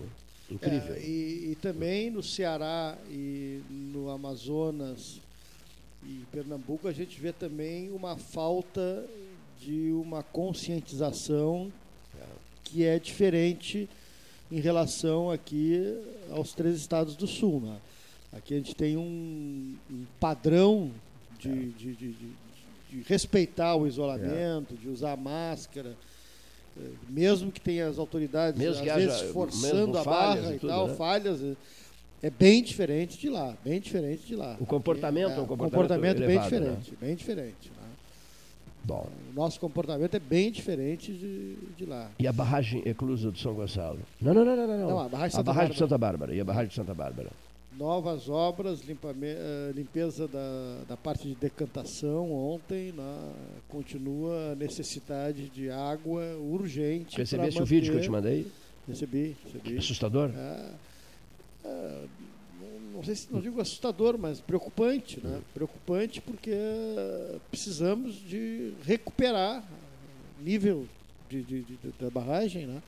Eu me lembro quando era pauta diariamente no Jornal Nacional, ah, o, digamos, o complexo da Cantareira em São Paulo. São Paulo viveu um processo Esse drama, semelhante. né? Viu esse drama, né? Muito semelhante, muito semelhante. Cidade de São Paulo, que o abastecimento todo é desse complexo da Cantareira.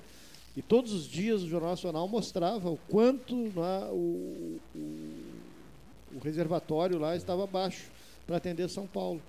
E hotéis fazendo essas cisternas para pegar água da chuva, enfim, uma série de obras eram feitas em prédios, mas depois passou. Vou sugerir o Alexandre Garcia, de Autopresidente Sanep, para a abertura do 13 de amanhã. amanhã. Né? O comentário panorama dele. geral, o né? comentário dele abrindo para dar um Panorama geral. geral. né? E, e veja Nó- bem, nós tínhamos chuva marcada para ontem, segunda-feira, tínhamos chuva marcada para hoje, terça-feira, e para amanhã, quarta-feira. E não está se concretizando. É uma chuvinha assim, muito leve. Muito leve. Nem Hoje de manhã, perto leve, de leve, leve, leve.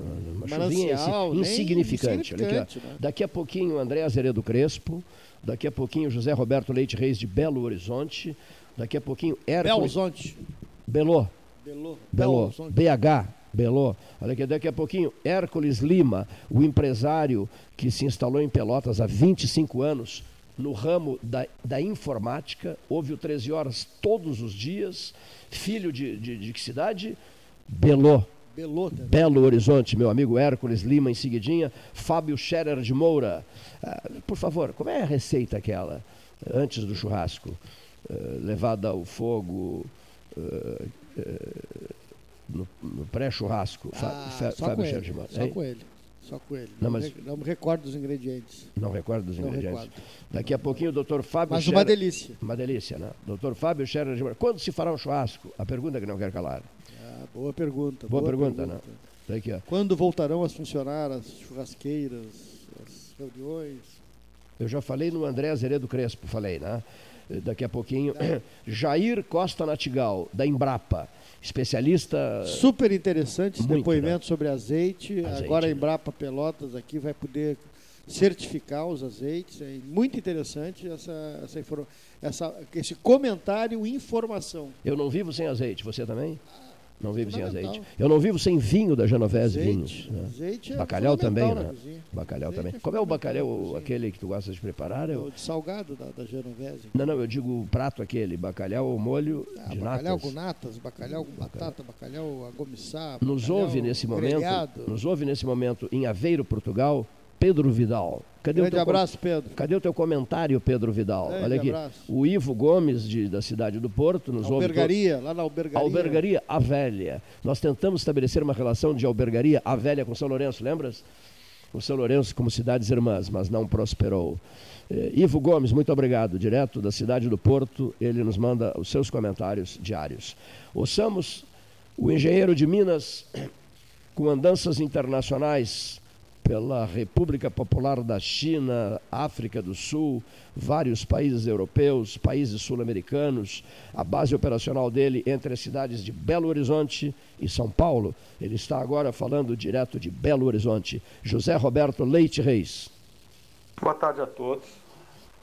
Assunto um pouco difícil e polêmico de falar das relações de trabalho pós-pandemia mas vamos tentar abranger alguns pontos, não todos, mas pelo meu entendimento que pode gerar uma análise um pouco mais detalhada. Em primeiro lugar, eu vi uma estatística, é, escutei uma estatística em rádio, que provavelmente não é fake, porque a gente recebe muitas notícias, tem que passar um, um, um crivo para saber o que, que é verdade ou, difícil, ou, ou mentira mas eu acho que essa tem fundamento. 60% das pessoas que trabalham na cidade de São Paulo, que é o termômetro do Brasil, trabalham de forma formal ou informal, tiveram perdas de rendimento e 20% delas perderam o emprego. Estão com jornada reduzidas, de redução de salários e tudo mais. Analisando a situação, alguns setores mais afetados a gente pode citar serviços de forma geral, né? lojas, varejos, turismo, aviação, transportes, indústria de alguns segmentos, principalmente parte civil, construção, indústria química, petróleo, nem se fala, né? Ou seja, então, é, todos os setores foram afetados, mais ou menos. Talvez agronegócios, alguns alguns, umas indústrias que exportam para economias é, que, que estão com crescimento, tipo China, essas ficaram é, menos afetadas. As microempresas e pequenas empresas, é, com essa queda de receita, praticamente vão estar uma dificuldade enorme para continuar a sua atividade. E essa falta de consumo que é temporário, é, com esse panorama todo, vai ser uma recuperação muito lenta, que a gente não pode prever é, em, em, relação a tempo, o quanto tempo isso vai acontecer, principalmente no Brasil. O Brasil, além disso, além de estar é, endividado, poucos investimentos de fora no Brasil atualmente, PIB baixo, isso antes da pandemia, depois da pandemia vai ser pior. nós ainda temos um, um custo Brasil muito alto. O que, é um custo Brasil? O, nossa energia, que praticamente é toda é, é elétrica, hidroelétrica, que é das mais baratas possíveis, ela tem investimento caro para fazer a, a hidroelétrica, mas depois o custo de produção é muito baixo. Nossa energia é uma das mais altas do mundo. É... Então, isso é impeditivo para várias indústrias que, dependem essencialmente de energia para ter uma rentabilidade aqui no Brasil. Isso inibe muitas coisas e para os próprios indústrias brasileiras esse custo de energia onera muito. Tem um custo de logística, falta de transporte. Né?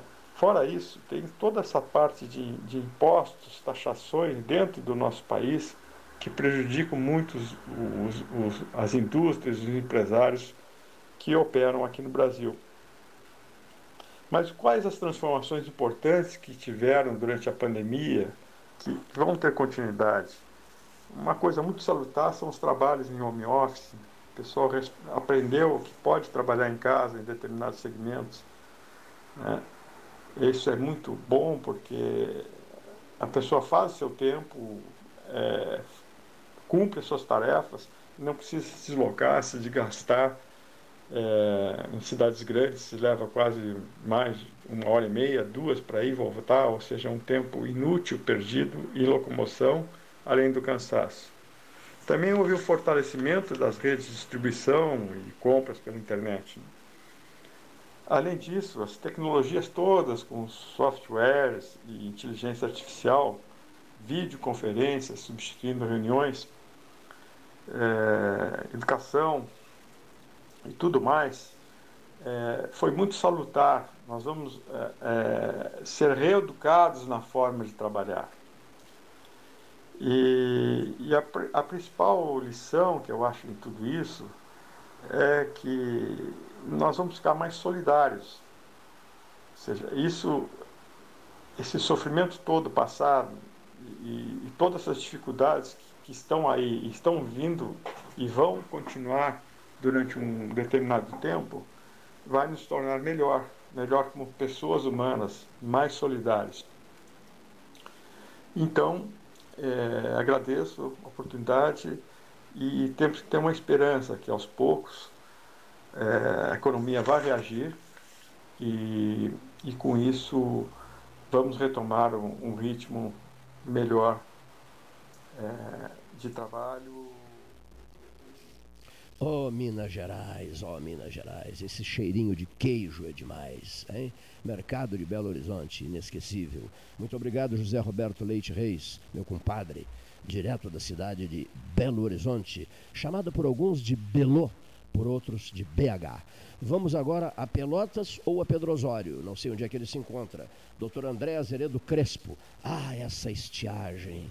Nós estamos preocupados demais com essa estiagem. O vídeo que eu recebi sobre a barragem do Santa Bárbara me deixou bem preocupado hoje. Ah, essa estiagem. Doutor André Azeredo Crespo.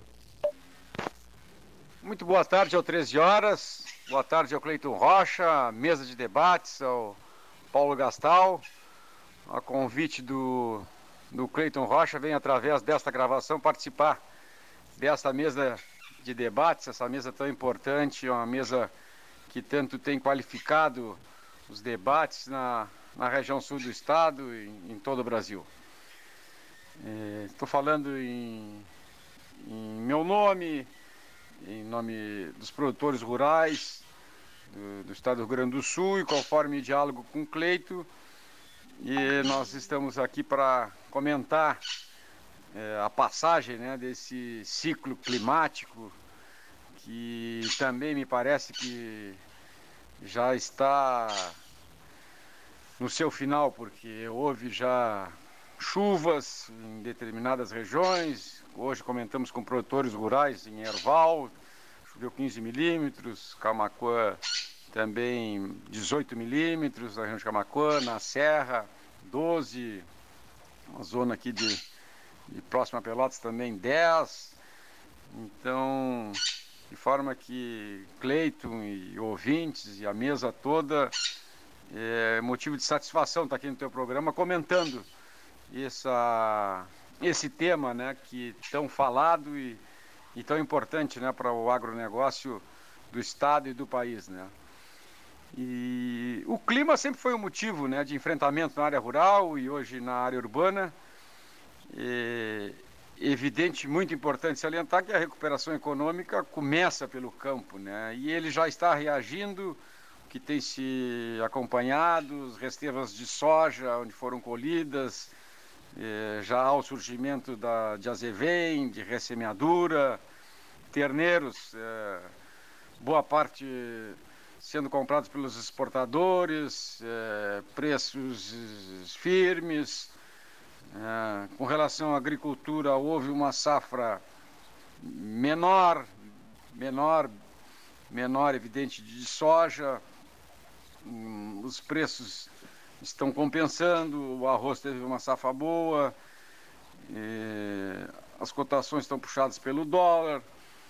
Então, de formas que o que nós percebemos que estamos é, passamos já a fase acredito que passamos já a fase mais crítica dessa, desse tema climático, os dias já estão menores, a evaporação eh, também diminuiu e acreditamos que uh, vamos voltar aí lentamente já para a normalidade, né? E aproveitando também, Cleito, que confirmando o nosso otimismo, né, nós Estamos acompanhando aí as inovações, né? Nós trabalhamos com leilão há quase 32 anos. A nossa empresa está com um leilão marcado, leilão virtual pelo, pelo canal Rural, plataforma do Lance Rural. Leilão virtual que será transmitido, né, pelo Facebook, pelo YouTube, né? Essa ferramenta aí do agronegócio aí que veio para acelerar o negócio. Estamos é, confiantes que pela qualidade dos animais, e pelo esse novo ciclo aí que vai entrar no outono, as coisas estão já mostrando já um novo norte aí com mais normalidade nesse nesse tema do clima. Agradeço a oportunidade oferecida pelo programa e em participar aqui. Estamos sempre às ordens, em meu nome em nome da nossa empresa, da Casarão Leilões. Muitíssimo obrigado, prezadíssimo amigo André Azeredo Crespo, que aceitou integrar a equipe do 13 Horas nesse período de quarentena e depois também, quando quiser, será um prazer imenso recebê-lo aqui ou através do telefone. Nós vamos usar muito a partir de agora esse sistema de comentários feitos via WhatsApp, com som limpo, limpo, limpo, perfeito. Grande abraço, prezadíssimo André Azeredo Crespo, conversando com os ouvintes da Universidade Católica de Pelotas AM. Debate número 2 na condição de mais antigo do território nacional, sendo gerado do Palácio do Comércio em Pelotas. Três, é, dia que é dia, a frase certa que a gente. A criação do Sérgio Augusto Siqueira. Dia que é dia, tem 13 horas. Vamos a Embrapa. Depois do André Azeredo Crespo, é hora de Embrapa. Jair Costa Natigal, um tema importantíssimo ao microfone do 13 Horas. Prezado Jair. Boa tarde, Clayton. Boa tarde a todos os ouvintes do programa 13 Horas.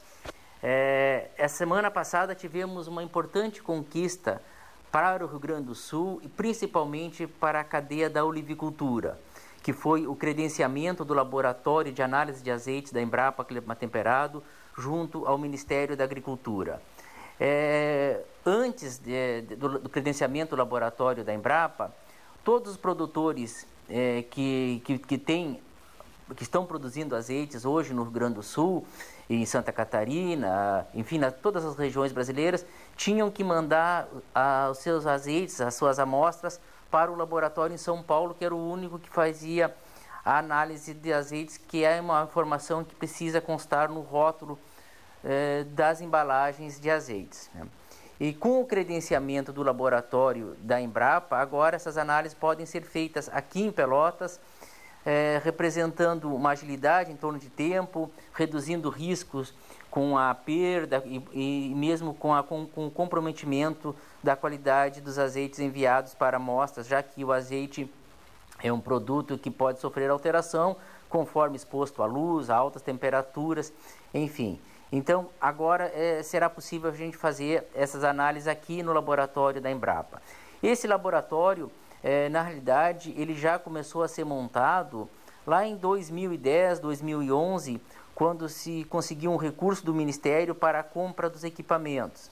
Os equipamentos foram comprados, foram instalados e, e, e desde o ano passado a Embrapa vem buscando a, o credenciamento junto ao mapa. Esse processo de credenciamento ele inicia primeiro com a acreditação do laboratório no Inmetro.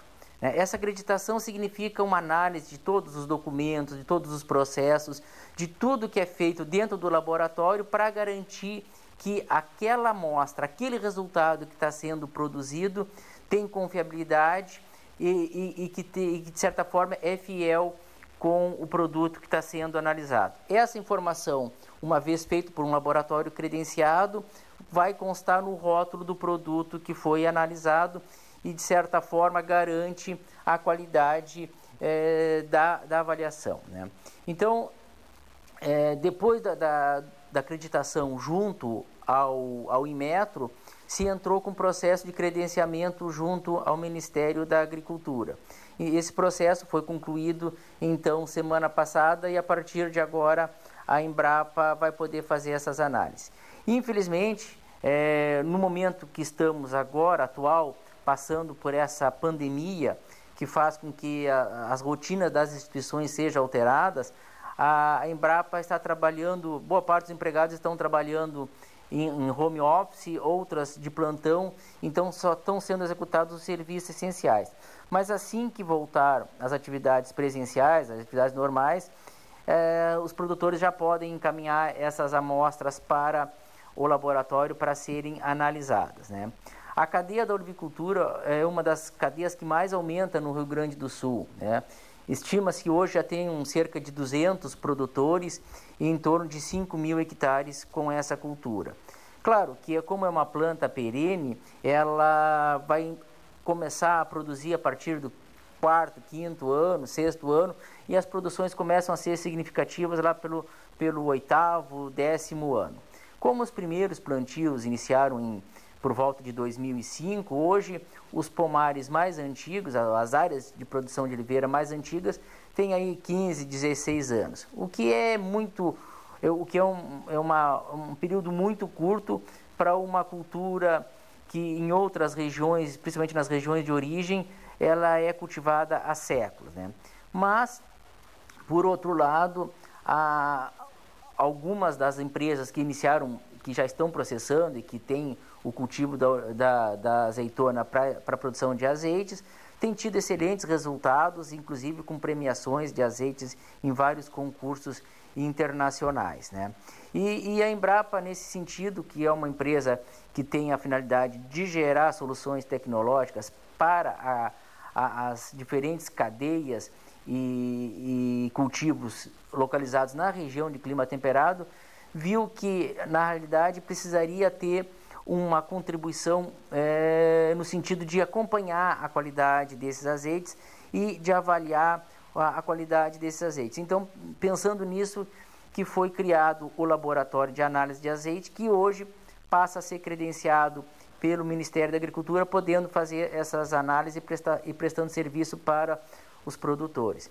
É uma contribuição importante, né? era uma demanda bastante intensa da cadeia, visto que os produtores tinham dificuldade de enviar as amostras para os laboratórios que faziam essas, essas avaliações é, que ficavam longe da região produtora. Então a gente acredita que com isso um passo importante foi dado né, é, é, e que vai facilitar muito a vida dos produtores e vai garantir uma qualidade dos nossos azeites que são, que são espetaculares e que têm tido grandes premiações por o mundo todo. Então é isso, obrigado pela participação, um abraço a todos, uma boa tarde. Muito bem, mesa 13 horas, geração Palácio do Comércio, dia que é dia, tem 13 horas. E não 12, né? Tem 13 horas no ar. Olha aqui só, ouçamos o depoimento, nesse momento, do doutor Fábio Scherer de Moura, que será ouvido em Florianópolis, a capital do estado de Santa Catarina, pelo nosso prezadíssimo Eric Alisson Marter Batista. Eric Batista está nos ouvindo em Floripa, a capital catarinense. Olha só, escreve alguma coisa e manda uma mensagem, manda um áudio de 3, 4 minutos para nós aqui, seu Eric, sobre o homem especializado na área de informática, formado em informática, e nos diz alguma coisa sobre o governador do estado de Santa Catarina e seus contratos emergenciais. 33 milhões de reais. Dr. Fábio Scherer de Moura. Boa tarde, Pelotas 13 horas. Boa tarde, senhores ouvintes. A minha sempre especial saudação aos meus amigos Paulo Gastal e Cleiton Rocha. Meus amigos, eu hoje gostaria de manifestar minha preocupação com o modo como está sendo conduzido o combate à pandemia pelo governo federal. Como eu já disse aqui outras vezes, eu não sou infectologista e nem sequer médico. E por isso me sinto sempre sem autorização para discutir a, as questões técnicas sobre o combate à pandemia, em especial o tema da necessidade ou não de isolamento social, ou como se tem visto por último, do bloqueio total ou do denominado lockdown na versão em língua inglesa. Eu gosto de destacar que eu tenho uma opinião firme sobre esse assunto, com base no que até hoje consegui ler e ver mas eu acredito que a opinião de quem não é técnico tem muito pouco valor num momento tão grave como esse.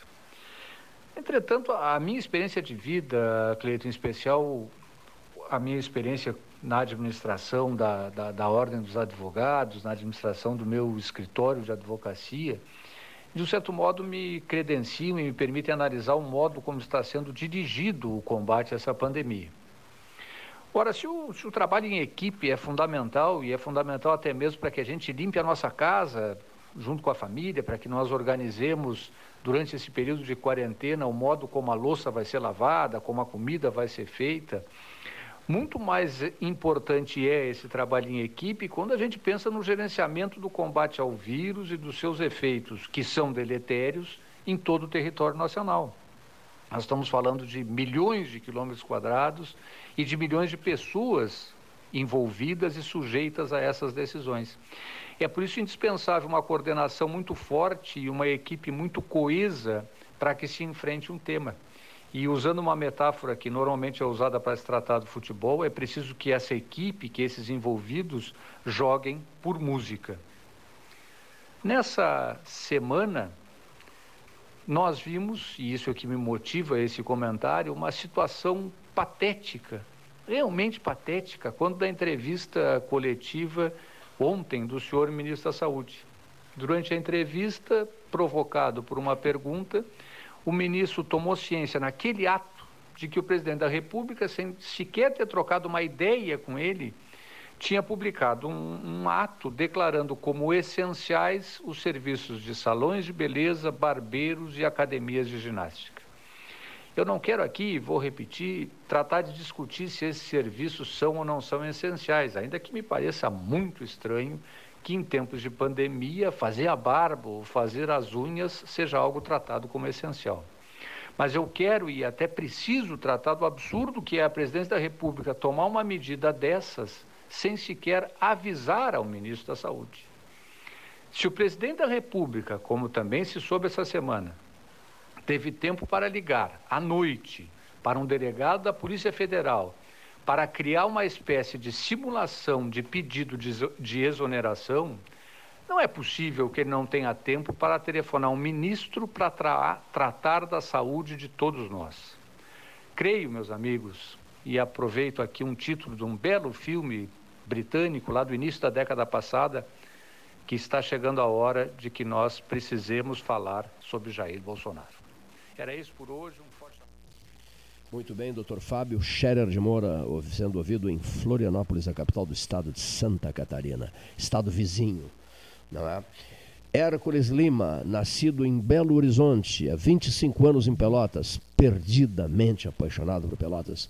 Muitíssimo prazer em te ouvir, Hércules Lima empresário. Boa tarde, programa 13 horas. Boa tarde, ouvinte. E um muito boa tarde para você, Cleito, que hoje nos prestigia com esse áudio novamente, nos pedindo aí mais uma opinião, mais uma visão de tudo que vem acontecendo. E hoje eu venho aqui falar exclusivamente de Pelotas, né, que vem enfrentando essa pandemia e eu acredito muito que agora deu um passo muito gigante que é onde foi trabalhar a pandemia paralelo com a economia.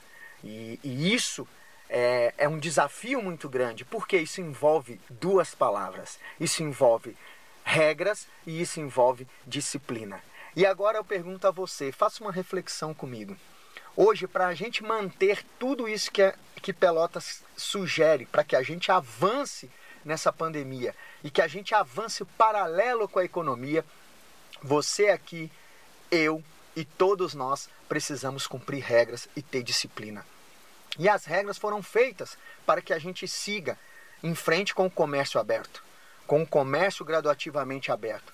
Então hoje você precisa ter essa maturidade junto com a decisão que foi tomada na cidade de Pelotas, que também é responsabilidade minha, é responsabilidade sua manter essas regras e manter essa disciplina. Usar as máscaras antes de entrar nos comércios, utilizar a higienização do álcool em gel, evitar né, estar na rua sem necessidade, que é isso que eu sempre falo muito quando as pessoas me perguntam é, se você é a favor ou contra é, é, a abertura do comércio é, graduativamente. Eu sempre digo, cara, com responsabilidade, com segurança, tudo é possível nessa vida. Então hoje, o que, que não é necessário? Hoje não é necessário. Se você não precisa estar na rua, se você não precisa é, estar é, indo nos lugares, não vá.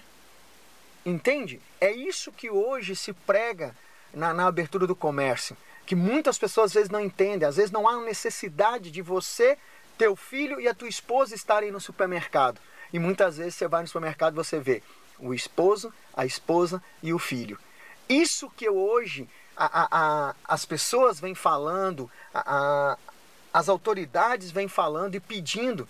Nós estamos abrindo hoje a, região de Pelotas, o comércio. Nós estamos é, fazendo hoje graduativamente as aberturas de alguns comércios. Mas para que isso continue, para que isso não pare e continue trabalhando hoje, a gente enfrentando essa pandemia paralelo com a economia, precisa de cada um de nós. Precisa da disciplina, precisa que a gente cumpra as regras, cada um de nós. Porque isso é que nem uma partida de futebol. O atleta ele começa lá a partida do futebol e lá tem regras, lá tem disciplina, onde que ele não cumpre essa disciplina, não cumpre essa regra, ele toma um cartão amarelo e daqui a pouco ele extrapola, ele toma um cartão vermelho e daqui a pouco ele perde toda a partida. E hoje, para que a gente hoje não tome um cartão amarelo, não tome um cartão vermelho, né, dentro dessa pandemia, paralelo com a economia, precisa de cada um de nós sabermos as regras claras. Então você, comerciante, coloque bem claro, coloque um, um, um cartaz, não use um cartaz A3 com linhas minúsculas, use máscara. Coloque um cartaz A grande, que é onde as pessoas possam ver, porque isso tudo é disciplina mental. As pessoas não estavam acostumadas a, a, usar máscara, as pessoas não estavam acostumadas a usar álcool em gel. Então a gente precisa jogar esses gatilhos na mente o tempo todo. E que as, autoridades possam cada vez mais aparecer nas redes sociais, nas mídias, lembrando dessas regras. Porque Muitas vezes, quando a gente sai fora do nosso cotidiano, aprender coisas novas não é fácil. E eu sei que não é fácil, tanto que a pandemia, por ser uma coisa nova, não é fácil para nós. Mas Pelotas hoje segue ao rumo da vitória e tenho certeza que se cada um de nós colaborarmos, cumprindo a regra e cumprindo todas as disciplinas, todos os dias de manter as regras ativas, logo, logo Pelotas estará livre dessa pandemia e estará com uma economia não vou dizer 100% estabelecida, mas nós vamos entrar num futuro próximo bem mais forte do que a gente está hoje. Contem comigo, fiquem com Deus e eu tenho certeza que é questão de tempo. Prezadíssimo amigo Hércules Lima, empresário, há 25 anos em Pelotas, no ramo da informática, ex-fuzileiro naval, filho de Belo Horizonte, apaixonado pela cidade de Pelotas. Há 25 anos ele mora aqui e e é um dos ouvintes diários do nosso 13 Horas. Também um homem que vive entusiasmadíssimo com a praia do Laranjal. Bom, é, a situação dos países vizinhos, né? nós vamos cuidar disso amanhã. Uruguai, Argentina, Paraguai, Peru, Venezuela, Colômbia, Bolívia, Suriname, as Guianas, né? É, as duas, né? enfim, amanhã em que situação eles se encontram nesse momento emblemático que se vive. Nauro Júnior diz assim: olha só, Alessandro Orengo, a Genovese envia o vinho em casa. Olha só, hein, Nauro Júnior? Nauro Júnior, fotografias maravilhosas, né? Com a presença uh, de outono, fotos diferenciadas, a neblina, a foto que veio do Capão do Leão, que verdadeira maravilha, né? A fumaça esbranquiçada da, da locomotiva, o farol da locomotiva aparecendo, João Cândido, que foto linda, está postada. É, Nauro Júnior, uma foto com serração, tá? um pedido assim, o homem que vive às margens do arroio, do arroio não, não, do arroio Pelotas, né? Do Arroio Pelotas, agora fiquei confuso. Arroio Pelotas ou Canal São Gonçalo? Arroio Pelotas, né? Arroio Pelotas. Um abraço, Alessandro Orengo, sua linha de vinhos espetacular, né? E bacalhaus e frutos do mar e massas especiais, né? Registros rápidos aqui. É, a dona a dona a dona Rose Klumbi, é, a dona Rose Klumbi com seu escondidinho de carnes, né? De, que maravilha o escondidinho, né? E o arroz e o feijão, o feijão indispensável. Local, Confeitaria Paris, as nossas homenagens à Confeitaria Paris, 15 com 7, antiga Rua do Poço, a 7 de setembro. Bem na esquina, 15 com 7, a Confeitaria Paris, da dona Rose Klump. Muito prestigiada pelos pilotenses. Ah, o, o nosso prezadíssimo Márcio Ávila, com o Bistrô Pelotense, Fernandinho Manta com o restaurante Chu, casas muito, muito procuradas. Para fecho de conversa, vamos dizer que amanhã abriremos o 13 horas eh, da cidade de Washington, capital dos Estados Unidos, com o comentário de Felipe Grupelli Carvalho. Não será um comentário gravado, será uma conversa ao vivo Felipe Grupelli Carvalho, investimentos deles no Brasil, da Eurásia, negócios com Ásia e com, a, e com Europa, com o Velho Mundo, presença do Cimarino Dávila também nos nossos estúdios e preparação das 12 horas científicas porque o Felipe Grupelli Carvalho vai assumir a base de Washington, na capital dos Estados Unidos, com infectologistas norte-americanos. Os asiáticos são responsabilidade do Dr. Otávio Leite Gastal. Depois nós vamos falar sobre as bases operacionais nas principais capitais da Europa para as 12 horas científicas. Gratíssimo, senhoras e senhores ouvintes, vida que segue e a frase do Nilson Leque. Não é só e a boia, seu Cleiton. Não. A outra frase do Nilson Leque é esta: um homem especializado em agricultura familiar. A frase é esta: conhecida, batida, mas necessária. Acalme-se. É com o andar da carroça que as abóboras se acomodam. Até amanhã.